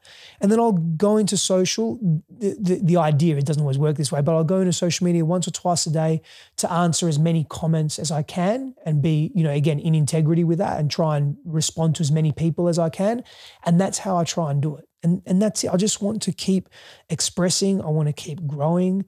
I take on what people say, feedback that people give. I reflect on that. I, I'm just in that's the space that I'm in, and so I'll mainly do that for Instagram, a little bit of on Facebook. Um, that that's that's really about it. That's I use social media as a platform for connecting and communication, and sharing, just sharing some, know, sharing some love, man, in a world that is just there's a lot of wholeness in the world and love and clarity and beauty and joy and all of that. And there's a lot of um, disconnection, disparity, and suffering at the moment. I don't think this era is any different to previous eras, but I think with the connectivity of of social media and the internet, it brings to awareness a lot more than what we would normally or have in the past been aware of. And so we're flooded with and overwhelmed with so much information, but so much negative information as well. Right. So I want to I want to be that person that's it's not about I'm not a love and light. I mean, I am a love and light person, but I play in the shadows often. I, I'm a both person. It's not an either or, right? I'm I'm not a, a doom and gloom. I'm not a I only love and light, rainbows, unicorns, and and pot of gold here. It's not. It's it's we're all of it. That's that's life, right? But what I want to bring into the world is opportunities, tools, techniques, real life um, experiences for people to heal themselves, to take themselves to the next level of their own evolution and provide comfort, safety, strategy, um, opportunity, the space to do that. And that's that's that's how I see social media more and more. And I'm becoming less and less detached to it. That's for sure. Yeah. That's that's beautiful, and that makes a ton of sense. Just how I know you, that that that all aligns perfectly. I love that you bring up the political stuff because it's um for me. Yeah, I've I've uh I feel you you and I share a lot of the same kind of feelings around a lot of that stuff, and it's hard for a lot of people to receive. Um, you definitely get the people who are like, "Fuck yeah, brother." Yeah. But um, so I try to when I post about those things, um, I try to do it with that in mind. I, I don't Mm. really I don't sugarcoat it, Yeah. um, but I'm not trying to be super triggering either. Yeah. I- You know? I want to. I want to be, like, you know, and I use my stories and as a sort of a bit more personal of what I do, you know, as opposed to the, to the teachings, and um, like, I just want people to think for themselves. Yes. and I want people to keep me accountable. Fucking get me thinking for myself, critical thinking. You know, I had a lady come up to me, an older lady. She must have been in her 60s or 70s. I couldn't tell because she had 13 masks on at Whole Foods the other day. at, Whole Foods the other day, and she walked up to me. She broke the six foot barrier distance. Note the Australian sarcasm in my voice, but anyway. Uh, she broke the she broke the six foot barrier distance, and she said to me, "Why are you even wearing a fucking mask if you're not wearing it properly?" Because I had it just below my nose. Yeah. And I just stared at her. I just looked at her. And I just looked at her. I didn't say anything. I just looked at her. And then I went back to picking my avocados. and she came back and she just kept going on and on. And I looked at her for a little longer and I said, Wow. Well, because she asked then, you know, why are you even wearing a mask again? I said, because I'd like to fucking shop here because that's their rules and I'm respecting the establishment. I don't necessarily agree with it, but that's irrelevant. I want to shop here and I don't feel like getting in a fucking gunfight with a with a security guard who's got a, got a gun on his on his hip for Whole Foods just in case someone's not wearing their mask. and she kept going on and on and on and just wouldn't let up. And I just kept looking at her and I thought, I thought to myself, well, I can't believe this woman is a doing this and she started telling me about her credentials, like she's an immunologist or she's a virologist or something. I'm like, well, she should fucking know better that they don't work. what the fuck? You know what I said to her? I said, maybe you should put another six masks on the two that you're wearing. She had two masks. She was just another six masks, and I just walked away. And she just kept carrying on and swearing at me. I'm like, do you, I mean, seriously, I'm a 185 year, uh, 185 pound um, male who's athletic and very primed, and you're picking a fight. I mean, not that I'm going to ever do anything to her or be violent or anything like that, but like, what are you that? Are you that entrenched in, entrenched in your ideological beliefs? And if your ideological belief is so accurate, me having my mask here just below my nose is not going to be a detriment to you. Like, are you so opinionated you have to share that? Are you worried that is she worried that you're gonna get it because she's fucking masked she up? She was very not nice. To, to, to, to she, she, didn't come up to me and touch me on my shoulder and say, she didn't say, I think so your cons- mask fell down. I'm I do not want you to get COVID. If she said that, I would have been, oh, thank you, my love, thank you. I mean, I have an affinity for older people because I looked after my grandparents. So I'm, not, I'm one of those people that very much re- respects and reveres the elders. And I feel bad just using the word. I didn't swear. I didn't tell her to go fuck herself or anything like right, that. Right. I used the word fucking in a sentence, but she was loading it up beforehand. So I thought, oh, it must be in her vocabulary then. So yes. she's good to go. Yes. So it's in my vocabulary, so it may as well exchange. Yes, it is. Uh, and I just can't, I just couldn't believe it. And and it got me thinking about what what the division that we're experiencing in the world. I'm not going to say it's worse than what it was or it's it's it's better or I don't I don't know, but there's just so much division right now, brother. And so when we go back to that conversation about social media, where do I feel I'm best served? I think it's in the space that I'm in, the lane that I'm in. Yeah. Like I have a perspective on many different things. Maybe it's I mean, I don't even know what deems to be accurate or inaccurate. Maybe it's accurate, maybe it's helpful, maybe it's not. I don't know. And I'm happy to go there. I'm very uh, I want to say um, real in that space. Yeah. But I think you know, I, and I get I get pushback, man. When I put something in my stories, like I think I put one the other day. Like is that, is that the old image of that 1960s guy? He's, he's doing that. You know the one. You know. Do you know the image I'm talking about? And he's he's put his hand out, and then there's all these memes that come with it. Anyway, one of the memes was, um, "Stop! I can't I can't speak with you. I I, I don't speak brainwashed." You know, like it was a, Fuck yeah. It was fun. But I'm, and then I'll get, I'll get in, in the DMs and, and in the, um, you know, in my DMs, I can't believe you're speaking to this. Just stick to, stick to relationships and what you know. I'm like, are you fucking serious? Okay. Fuck. Yeah, that, that, and that's it. And I, and I think I, I try to approach, I don't always nail it, but I try to approach it like, hey, isn't this interesting? Like, look at some, like some of the stuff that JP puts out. It's like, isn't this an interesting video? Because I know he does deep research on, on, on the videos before he puts them out. Yeah. And, and so there's there's a trust in there because I know him too. I, yeah. I trust that he is in integrity with that stuff. But it, it's yeah, you definitely for me, yeah, I, I just look, I'm not gonna post, I don't think, about vaccine, not vaccine, any of that stuff because people again, it's it's people don't want to believe this, but the the the powers that be, they want us distracted over all this shit. Mask, no mask, vaccine, no vaccine, whatever it is. Um, they want us entrenched in that stuff. We'll police ourselves. We won't see what the fuck's going on. Because when you start to, again, I, I, I, I don't really want to go there, but anybody, please just tune into my brother Del Bigtree in the Highwire, and you'll just get fucking straight information, well researched. If If you want to know about any of the stuff that's going on, I, I highly recommend that. So hopefully Lindsay will put that in the show notes and you can just click over to it because it's been a, a great resource for me to get an understanding. And again, he double, triple check, uh, fat check, fact checks everything. And I know where his soul is. I know him. Yeah.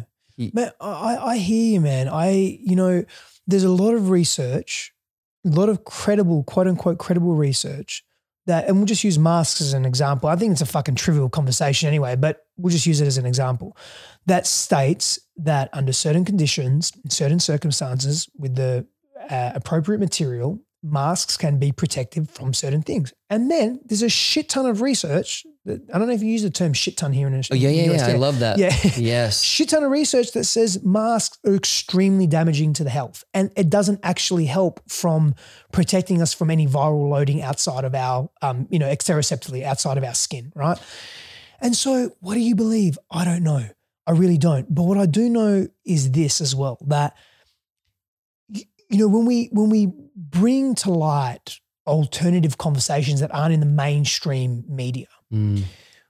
often people are, are called conspiracy theorists. You don't need, it's not, it's less about conspiracy and more about systemic structure. And so, you know, you got, I want a soapbox here, so I might as well fucking take Soapbox advantage it. away, brother. Stand way the fuck up there. so, so, you know, you look at our socioeconomic models, you look at, and this isn't about whether capitalism is better than communism or socialism or, or any, any form of um, being better than a socioeconomic model. But the dominant system that we live in today is it is a capitalistic model, particularly in the Western paradigm, right? Now, that's morphed over time, well beyond, I think, what Adam Smith's intention was of it many years ago. And so, as it's morphed and changed, there are certain rules that we have to play by if we want to be in this system.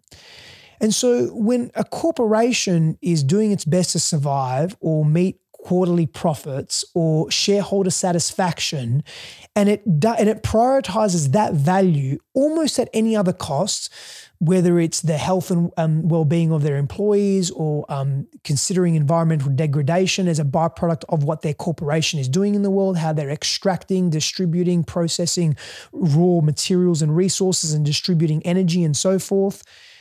It's not a conspiracy, it's part of the game. It's the beast doing what it does as its role in the game. It's not conspiracy. When you're talking about the powers that be, there are there is a hierarchy of wealth distribution. There is a hierarchy of leadership at a global level, but also at a more micro level, like whether it be you know um, uh, town, city, state, nation, you know, continent, whatever. Mm. And so we just have to look at how are we operating and what are the rules that we're creating for it. And we're all part of it. We are all part Yeah. of this. And so I think it's it's it's not about blaming, but it's also about looking, okay, well, let's look at the collective model that we're at and let's look at our individual contribution. So I'm, I'm a big fan of grassroots and top down. There's no point in having a grassroots roots- roots movement if the top down, if leadership, whether it be global or national, whatever, is not on board. And there's no point in having a top down approach and making all these changes widespread in culture and society if grassroots, the people aren't involved, they're not bought in, right? We got to make some big changes in the world, in our world, man, and it's well beyond masks. It's a lot of it is, oh man, it's a it's a very long conversation. Well, and the problem is, is as you said, we're in the second model. It's fucking top down and indoctrination. And if you don't, we're gonna shame you, and Yep. we're gonna put what neighbor versus neighbor, and it, it just again, they, we're gonna police ourselves. And we're fortunate that we live, you know, we choose to live here, but we live in a place that is much more free thinking and much more supportive within the community. I hope it stays that way. I mean, I think that I think that's our community, though, brother. I think we're we're we're an anomaly. I think we may be sheltered, yeah, from yeah, the, we're a rarity. yeah. and I, I- I hope, and I'm not a big fan of the word hope unless it's intelligent hope, but I, I'm not. I'm hoping I'm not hopelessly hoping here that it Hmm. remains that way, where we have that level of, um, you know, autonomous expression, and and I mean, man, I mean, are we free, Cal? Are we? Are we really fucking free? You know, like, I mean, let's think. I mean, even just from our own thoughts and our own unconscious belief systems and the own and, and our own limiting beliefs that we place on ourselves. Like, what is what what freedom are we actually talking about? You know, I mean, and we can we can speak to vaccines. It's a very personal thing for me because I have family and friends in Australia. I have family and friends. I'm grounded here. Like this is U, the US is my home, and I love being here. And I have my brother and my niece that I haven't even seen yet. Man, she was born a few months ago. Mm. She was born. Sorry, she was born nearly a year ago, and I haven't seen her because I can't get to Australia. And I'm not going to be able to go there. And I know this for a fact because they're not letting anyone in unless you have a vaccine. So I'm being forced to have a vaccine to see the people that I love dearly if I want to go there. So it's it's it's a you know that's a freedom.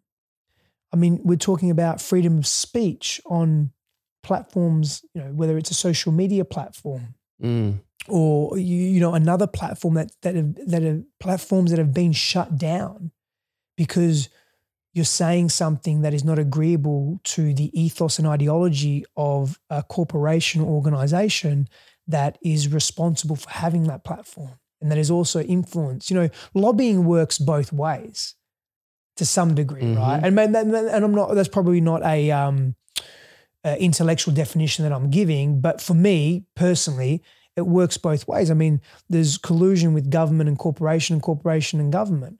Again, are they being conspiracists? No, they're they're trying to maximize their position in a game that has winners and fucking losers. Yes. It's really not a big conspiracy. and they're just connected. You're just like you went to college with the guy. You, you just ha- build these connections, and when when you don't have a, a, a tremendous moral compass, things get a little slippery, and then it gets a little. Sli- and it's like you can just see how it happens. justifications are easily easily made. I remember I, again. I'll just use myself as an example. I don't. I'm not. Don't claim superiority or, or godhead over anything or anyone. When I was for most of my life, I was a serial cheater. I was, you know, infidelity in pretty much every relationship, right? Except for my last two, the one before my wife and my current relationship with my wife. Um, and I, I justified my actions so well and so easily, Hmm. so Mm. well and so easily. And that is just a thing with me. Like, can you imagine when there's even more at stake, when there's money and there's status and there's there's obligation and responsibilities at stake, you know, you know, with with corruption and and in, the infiltration of influence and racketeering and all of that still occurs. People, people that live. This is my perspective, and I've I've traveled a lot. I've been to nearly 80 countries in my life. Damn, what's 70 up? Yeah, 77, I think. Pretty 76, 77, 78, something like that. Yeah, I count. Mm. But I've been in a lot of different, and I continue to travel. Um, or I'd love to continue to travel. um, but you know, and I do. But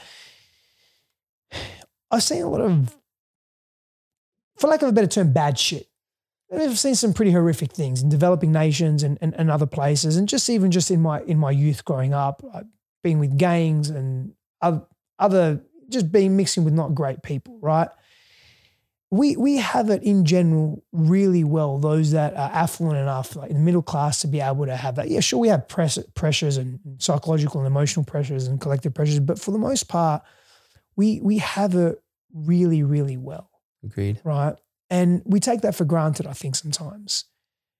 And what's really important to remember is that in the systems that we've created for ourselves, it's less about equity and more about individual advancement. Mm. E- even, even if that means the advancement of the corporation, Oh, I love this.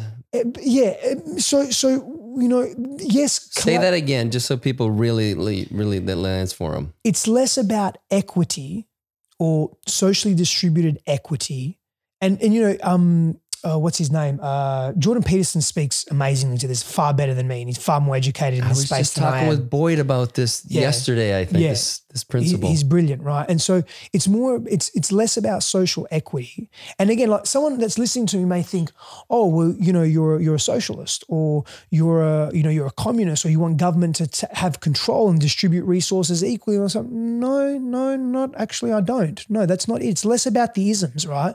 But what I was saying was to repeat what you said is, it's less about that equity piece and more about individual advancement. And that's not a bad or good thing. Let me be very clear about that. It's just the thing that we live in in this society. That's what drives a lot of us collectively, organizationally, and individually. So we just got to we've got to figure out like, from a perspective of the caring and carrying capacity of our earth and the earth's resources and what's in our atmosphere as well from um, you know the precious metals that surround us and um, uh, energy energy creation distribution that that that creates well-being and and and health and wealth and wellness and all of that. Are our current practices sustainable? And then you can go ahead and say okay what does sustainable mean? The next 10 years 100 years?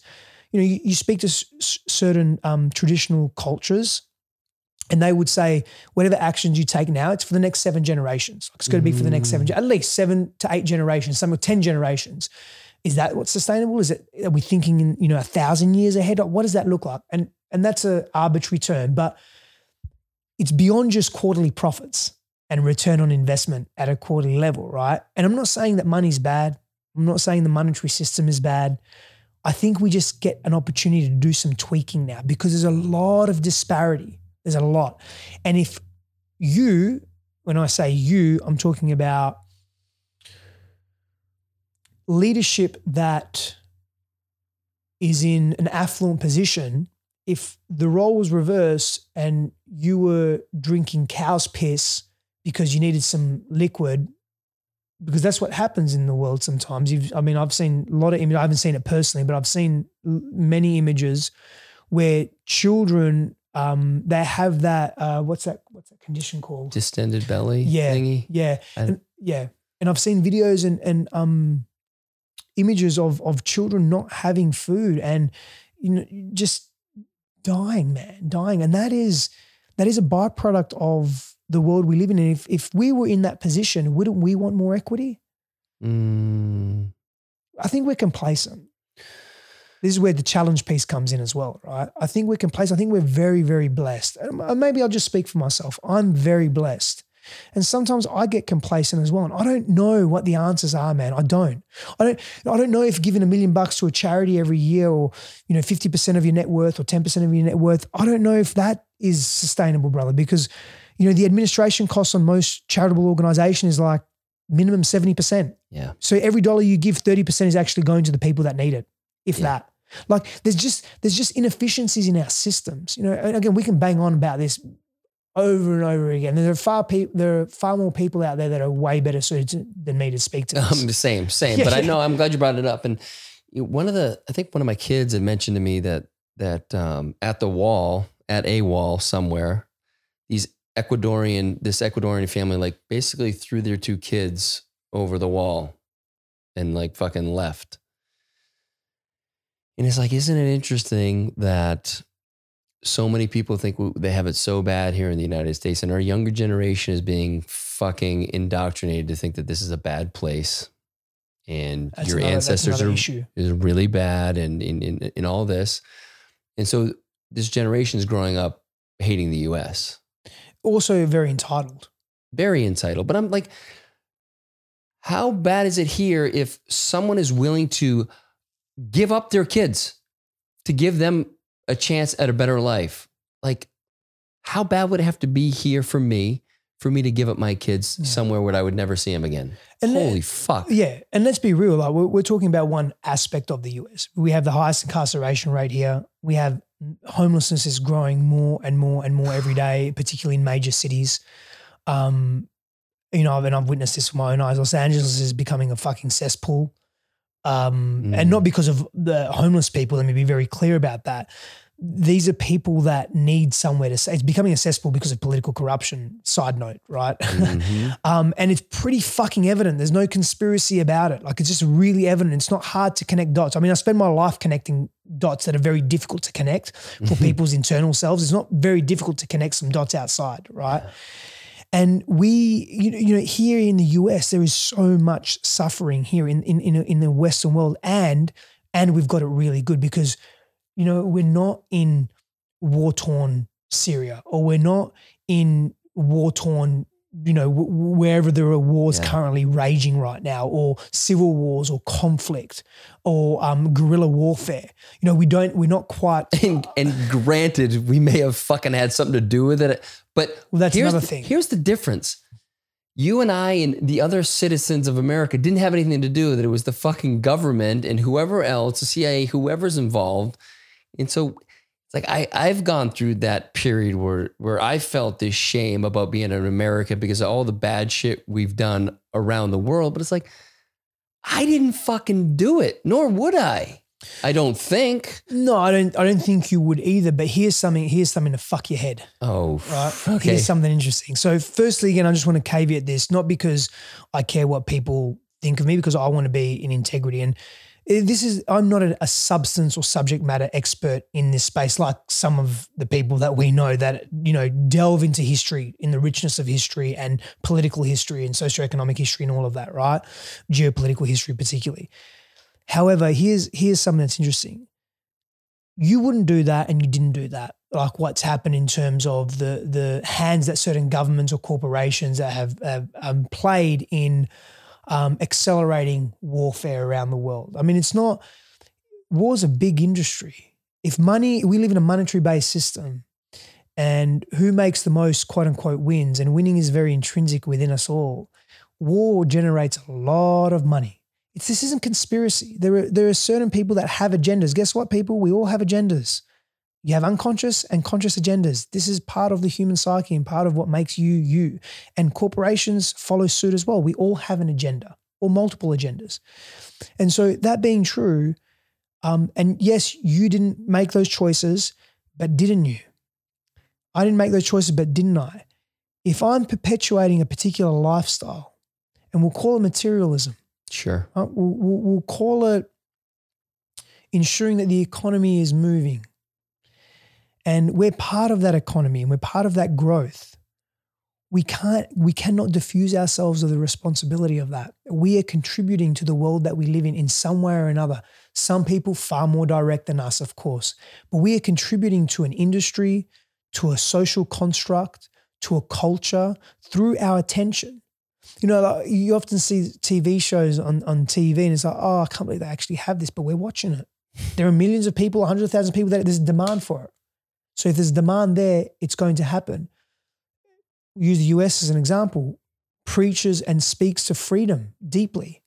And the values, I mean, freedom is, uh, sorry, the US is the last frontier when it comes to freedom. Yes. And that's a very arbitrary term and a very complex one, right? But Very fucking. yeah. I didn't realize how complex it was until the last year. It's like holy very shit. much so very layered very very layered right and very nuanced and so our our lifestyles the things that we say and do how we interact with the world and with each other at a micro level and a macro level in our communities in our societies etc what we pay our attention to it contributes to that ethos of justification okay? Because it's easily justified it's easily justified for a, a government to make a decision that's on behalf well, that's basically one of the reasons why they're there is they make decisions on behalf of the greater collective that they think is right and they justify it based on what is visible in the world.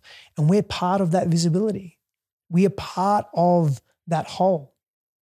And so at some level everything that happens in the world and this may be a mind fuck for a lot of people but we are responsible for it there's a spectrum of that though of directly indirectly and you know and and but i, I don't want, i want to be really clear like i don't want to disempower us. There it is. Okay. Okay. i want to empower us to to say the choices that i make actually matter. You know you hear it at election time ah it's one vote. I can't be bothered voting. It's only one vote. What if every person said that? All of a sudden it's not just one vote is it? Yeah. if every person said that think think and every person did that. Every person thought it wouldn't happen because the, I don't think the mathematics behind it would allow it. So a law of averages, whatever. But fucking, but if every person did that and no one, I mean, using voting as an example, and no mm. one voted, then your one vote matters, doesn't it? Your voice matters. Your actions matter. How how you how you treat another person on the street matters. How you recycle matters. I mean, that's another conversation as well. I mean, we, we call it recycling and, and garbage and landfill, but the recycling plants can't even hold proper recycling. It's another fucking conversation. I was wondering about that. I've been very leery of that for a number of years. I'm like, do they even fucking do anything with this? How are they sorting it out? Depends the- on the city. I don't. I don't think Austin has the capacity to actually sort. it. I've got to look a little deeper into that because because one of my, one of my master's degrees in, is environmental science and Okay. ecology sustainability. Right, so I have a passion for that play, for that as well. So you know, it's we, we we are feeding into the system everything we do, and sometimes it's really easy to get lost. Okay. Yes, that was a mind fuck. So I appreciate it. How do you reconcile it for you? Like, how do you like understanding that? And it's all the things, and that's the I, I love that about it. There's this element that we have agency, Mm. and and then you you you got to the point where it's like, if I feel that way, that I have nothing to do with it, I'm completely disempowered. I can't. Yeah. And you're Yeah, you're not wrong. You're just hopeless. Like you, Yeah. because it's like you're diffusing your responsibility. It's like, well, I can't do anything, so I'll let someone else do it. Yeah. So how do we how do we reconcile that? part of the answer is I, I really don't know. And um, because it's a lot of trial and error, because we've built this massive machine and we've created a rod for our own backs in terms of how systemically we function. And that's not a cop out answer because there is there is something else that I would add to that. For me, just take responsibility for everything that is in your locus of control. So, you know, I refer back to Viktor Frankl, Man's Search for Meaning. Sure, it's right behind you. So good. We've got Iron John here as well. That's on the other side of you. oh, where is it there? No, further back. Further back. There it is, the blue. Oh yeah, yeah, beautiful. Yeah, yeah. Um, yes, and so I refer back to that story, right, where he's about to kill himself, and he says, "My life's work is all about essentially what can I control? Like no one can rob me of my peace, of my internal state. Like if I do this, I'm giving my power away." And so I would say that as individuals, we have to focus on what is in our locus of control. What can we be responsible for? Whether that's healing some past trauma that's unresolved, whether that's choosing to treat people better, whether that's choosing to be more giving, whether that's choosing to be more receiving, because that's a, that's an mm. art and a gift in itself. When you, you know, you come and you want to do something for me and I don't let you do it, that that puts a barrier between us and that hurts you. It doesn't just hurt me. So learning to receive, it's can you just be responsible for you? Now, here's the thing that may sound very isolated. You may think, well, we're just running around doing our own thing for ourselves and it's selfish. No, it's not. Because in a relationship, right, you and your wife, you are responsible for 100% of your 50%. And she holds that same intention. There's some trust here that's involved. And then you both bring that intention to the third entity being the relationship. Guess what happens? Growth as individuals and in the relationship. Because you, you get to ask, how are my actions affecting this person? How are my actions improving the, the relationship? If that's your goal, you know, that's your, your embodiment experience of growth. And you get to ask, how is my partner helping me grow?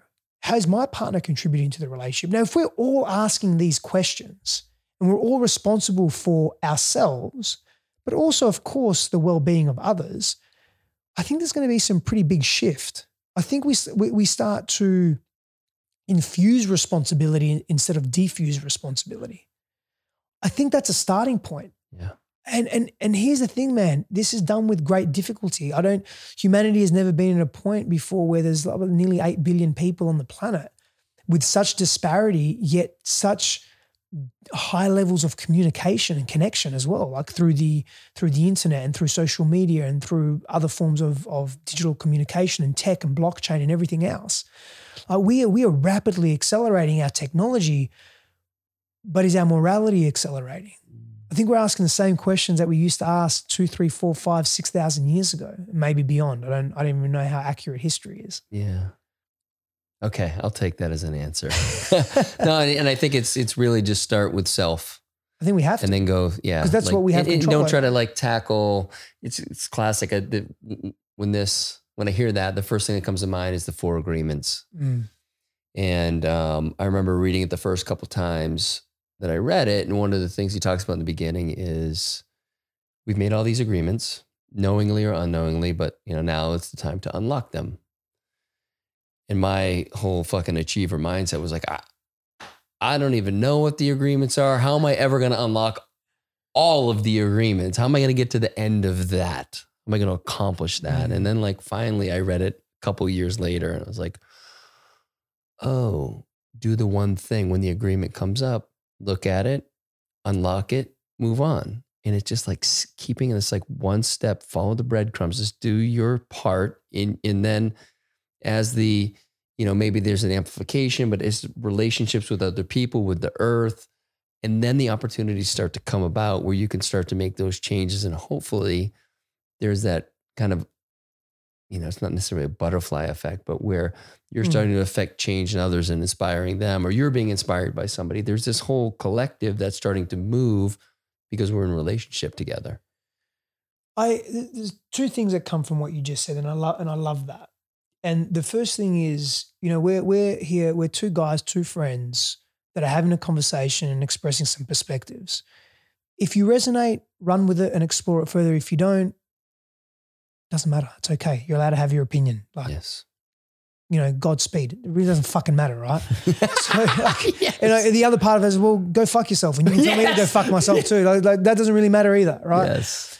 And, and the other part is is this. I often think about this is, you know, you know, when I first started this journey of really wanting to be an impact in the world, which by the way started when I was you know, six years old. I wanted to be United Nations Secretary General. Ooh, we could use someone like you. Yeah. I don't know about that. I'm pretty, pretty volatile.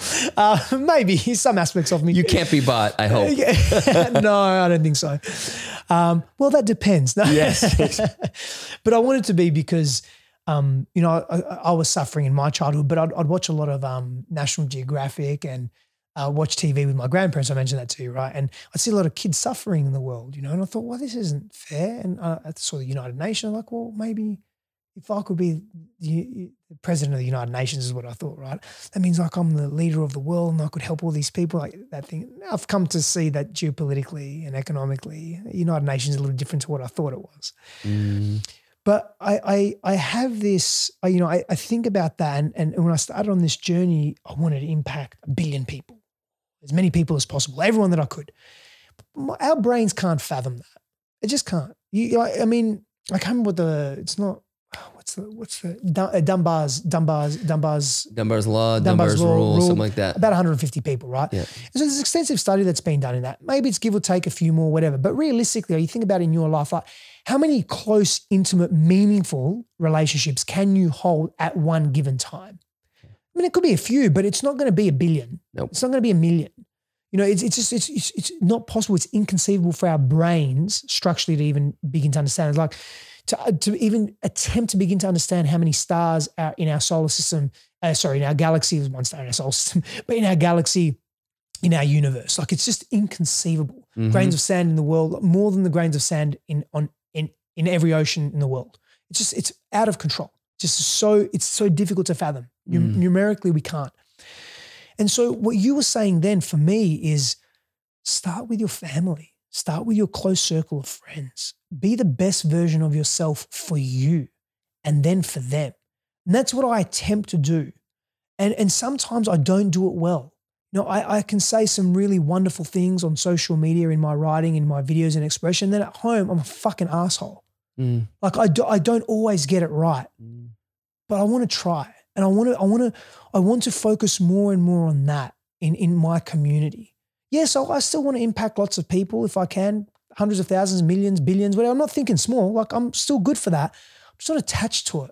aha. That that's the That's thing, it. man. We can't be attached to it because if we're so obsessed and attached to it, then we miss out presence, Yes. quote unquote serotonin, um, being grateful for what's happening now. Yes. And, and I think we get to focus on that in, in our immediate communities. That to me is pretty special. I love that. That's perfect. That's beautiful. Wow. Okay. I was going to add to that, but there's nothing needed to be added to that. What I would say is we're going to close with this. Um, you said something to me, I don't know, three weeks ago, four weeks ago. It was about the, the masculines waking up, the masculines becoming more conscious, the masculine is changing. And it's affecting the feminine. And, and, and so what I would say is, because they're not used to it. They're like, who the fuck are these guys? We're not used to this kind of awakened uh, gender. I guess it's not gender. The awakened, we'll just keep it at masculine. What do you feel like is, um, what can you say to the women out there who just aren't sure what to make of this, whether they can trust it or not? Or, and obviously there's individual cases, but what you've experienced and what you're seeing in this community in particular, like what what kind of w- words of experience could you share with them so that they can more ready readily receive what's happening? Yeah, uh, that, that's a really powerful question from my perspective, brother, and I, appreciate you asking that. I was asked a um, a similar question in reference to men's work, women's work, and then coming together work um, not long ago, and it, I think it's very important and I think it's a I, think it's a case by case analysis. So there's many moving parts. This is let me do my best to um, uh, simplify it and, and, just really itemize everything that's necessary here to answer your question directly. Uh, compassion and non judgment, and before uh, a woman can get to that place to to be receiving this new masculine that is coming into the world in a different way. And some aspects of the masculine is confused as well. And that's uh, probably a conversation for another time as it's a it's a rabbit hole. But there is let's focus on the masculine that is growing and that is adding a lot more value and is um, more more inclusive in a healthier way yet still in um, healthy exclusivity as well in terms of being in sovereignty and, and leading and being in power, but not being forceful in one's power. Mm. So you, you know how how does a woman receive that? And so there's a lot of collective wounding that has been done to the feminine and all females, and that's that is in the collective psyche of our humanity, specifically um, with women. And so to get to that place of non compassion and judgment forgiveness has to take place of self, of others, of the generational pain that has been transferred physiologically, not just spiritually and emotionally yeah, and culturally. That. So this, when a when a woman uh, is giving birth, uh, not giving birth, but when she has a fetus, at 20 weeks, and I could be wrong on this, but I'm pretty sure these numbers are corrected by, by memory. At 20 weeks, um, that when that fetus, that baby's 20 weeks old, um, has all the eggs they will ever have. That's right. That's pretty pretty impressive. And so, whilst those eggs decrease over time, and um, our sperm count somewhat increases over time, basically, as men, is interesting. But um, as those eggs decrease over time, one of those eggs that was in there at 20 weeks is going to be that baby if that woman chooses to have a baby at some point. That's right. So there's an intergenerational weaving there of what's happening emotionally and, and, and culturally in that woman's life is affecting not only the child genealogically, but also the grandchild. That's right. The grandchild comes. Yes. It's very interesting, right? So th- there's that. And so there's a lot of generational trauma, again, physiologically, psychologically, emotionally, culturally, as well, that's taken place. Now, before that woman can get to the forgiveness, she needs to feel. She needs to expel the trauma. She needs to, um, not just she, like all of us as individuals, an individual thing, by the way. We have to we have to close the trauma loop. We can't leave it open because when we experience trauma, pain, uh, disconnection, sexual abuse, physical abuse, whatever it may be, you know, being told we're wrong, interpreting people that love us, saying that we've done something wrong, and then making ourselves wrong for it, like whatever. We have to close that loop. So we have to, in order to close that loop, a number of things have to happen, but we have to be able to regulate ourselves, regulate our neurology, our biochemistry, our psychology. And in order to regulate ourselves, we have to feel safe enough to be able to regulate ourselves to then deal with that trauma. So I'm connecting some dots here, right? Mm-hmm. Are you with me? You with me so far? Yeah, I am. Okay, good. And so as we're doing that, that woman, specific to this question, has to create a space for herself and also be surrounded by others to help her feel safe to clear out that trauma. Say clear out maybe isn't the right term, but to deal with it, to begin to deal with it and to, to work with it, to, to make the unknown known so that she can regulate herself more regularly. Then she will be able to welcome the masculine in a different way with a new lens because mm. she's doing her inner work. Now, simultaneously, men need to do the same thing. So it's not just this is a woman's responsibility. Men need to do the same thing and they need to show up and show that they're safe. Now, when you're talking about bringing men and women together to do that work, if there isn't a baseline of healing that is being met within the individuals, and the mediator or the the the transformative people in that in that uh, group 10 people or 50 people or whatever the leaders of that group that are bringing this doing this deeper psycho-emotional psychosocial spiritual work together if they're not grounded and if they can't hold space in other words if they haven't gone through their own stuff enough there's going to be projections and it's going to cause more harm than good so men have to do their work in witness to other men as you know you know, you know, we, we know this firsthand, right? Yes. There's something very powerful and special that happens there that diffuses shame, that gives us enough clarity and wisdom to be able to take that to our partners, to the women in our lives, our daughters, our mothers, our wives, or whatever. I would say that big parts of your revelation are also coming from the fact that you are being witnessed by other men in a way that you haven't before. Yes, big time. Big truth. And so compassion, non judgment is the immediate answer, but I've just stripped back a lot of what needs to happen. And it's an ongoing process. And some groups may not be ready for it, others may be, individuals may be. I believe working together and, and, you know, yes, sister circles are great. Yes, men's gatherings are great, but coming together, men and women, it's absolutely necessary. And it's the way we're going. It's, it, and it's happening already. But it, it needs to be more of it, and we can't rush it because not that men are catching up. It's not that they're catching up, but in a sense they are. And I'm not, and, and I'm not. I want to be very clear. Men aren't less than. There's not not a less than thing here at all.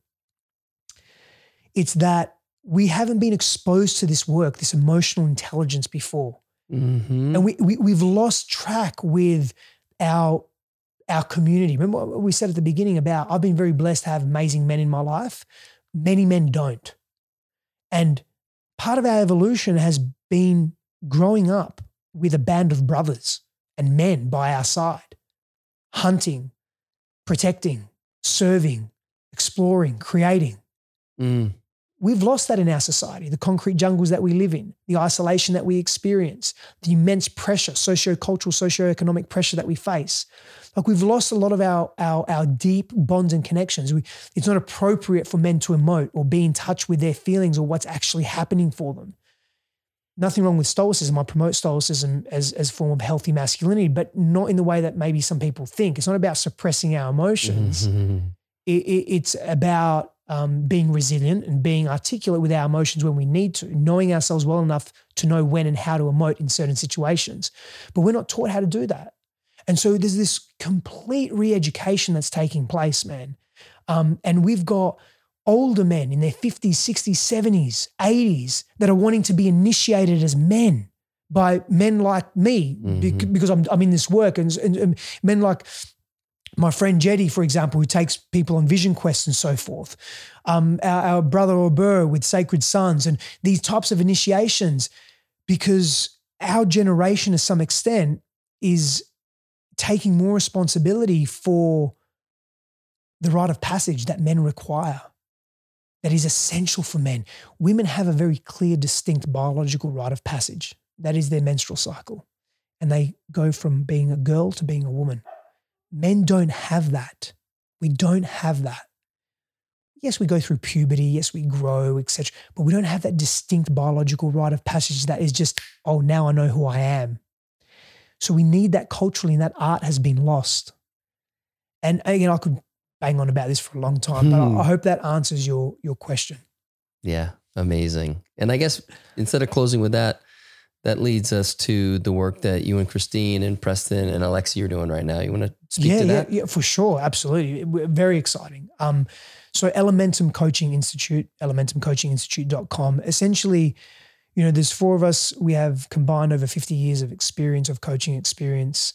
Um, you know, very deep, visceral coaching experience, and and we're four coaches that very strongly believe in doing your own work.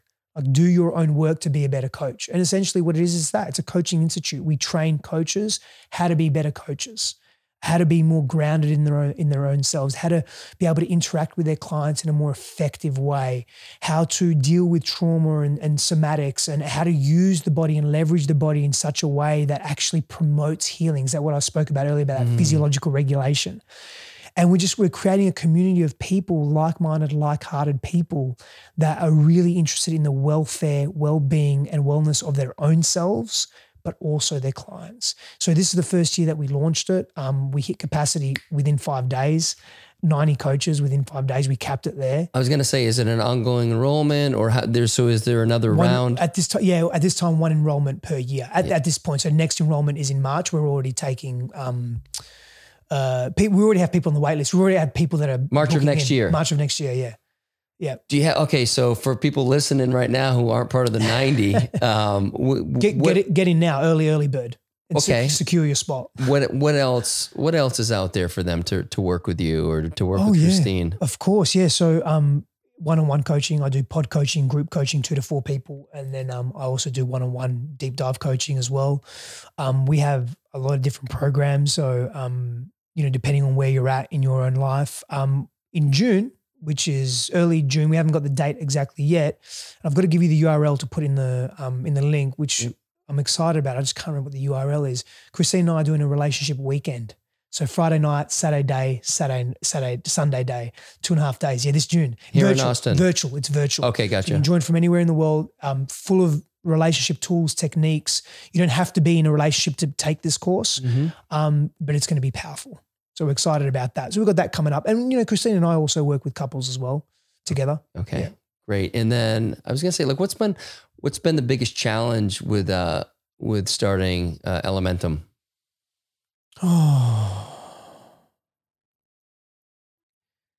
maintaining the integrity you know, maintaining it because we we have very high expectations of ourselves as individuals, but as a group as well. We're all very high achievers, um, and it's maintaining, it's pivoting as we're you know as we're we're getting feedback from our students. Like we've developed the curriculum, and there's a lot that we say, oh, we're going to make some changes now. We're going to reshoot this. We've got to do that. Like it's so it's a lot of work, but it's beautiful work. It's very very endearing. Like it's very heart based work, and it's a lot. And so when I say integrity is wanting to deliver the highest quality product for our first cohort as well. Yes. Because they are they are also not all of them, but some of them, a good chunk of them are going to become faculty and senior faculty as well. Yeah. And they're going to become coaches and teachers within our um, institute as well.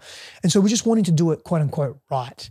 Um, and for me personally, it's letting go of that perfectionist, um, you know, uh, lineage that I have in me, or that that perfectionist stream to make sure everything has to be perfect and absolutely right.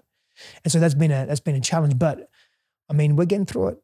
It's happening. I love it. What's been the biggest kind of surprise that's brought you kind of the most joy that you didn't see when you were kind of archi- when you guys were all architecting this? How quickly, how much of a need there is for this. Ooh. The demand, man. Like I honestly felt, okay, we're gonna we're gonna get some good numbers, but that quick, I mean, we were blown away. We were all blown away. We we sort of okay, we knew it. Our community really is hungry for this, but we didn't we didn't know at that level. Yeah, that's really beautiful. That's very exciting for what we're creating in the future as well. And the the multiple um, streams of entrance into Elementum. It's not just going to be, hey, this is our full curriculum to be certified as, as a Elementum coach or a master coach, but everything else that we're creating alongside this as well. It's it's it's there's a lot, and I'm excited. Perfect. And then okay, say, where can people find you on Instagram to be able to see these dope videos on Wednesdays? at Stefanos Sifandos. Uh, and you can jump on my website at stefanossifandos.com or growwithstef, S-T-E-F.com. Okay. And we'll have all that in the show notes as well if you want to just click on that. I'm so glad we waited till right now. It was such the freaking perfect time. I love yes, you, sir. man. Love you too, brother. Thanks for so showing much. up. Thank you, man. You've been listening to The Great Unlearn. For more information, check out the show notes or head over to thegreatunlearn.com for additional episodes and information regarding events, retreats, and the TGU store. If you like what you heard today, please click subscribe and share this with friends who might enjoy our platform. Don't forget to leave that five star rating and review as it really helps us spread the love and unlearning. You can find me on Instagram at cal.callahan and on YouTube under The Great Unlearn. Thanks for listening to The Great Unlearn, and we'll talk soon. No, no different. Only different in your mind. You must unlearn what you have learned.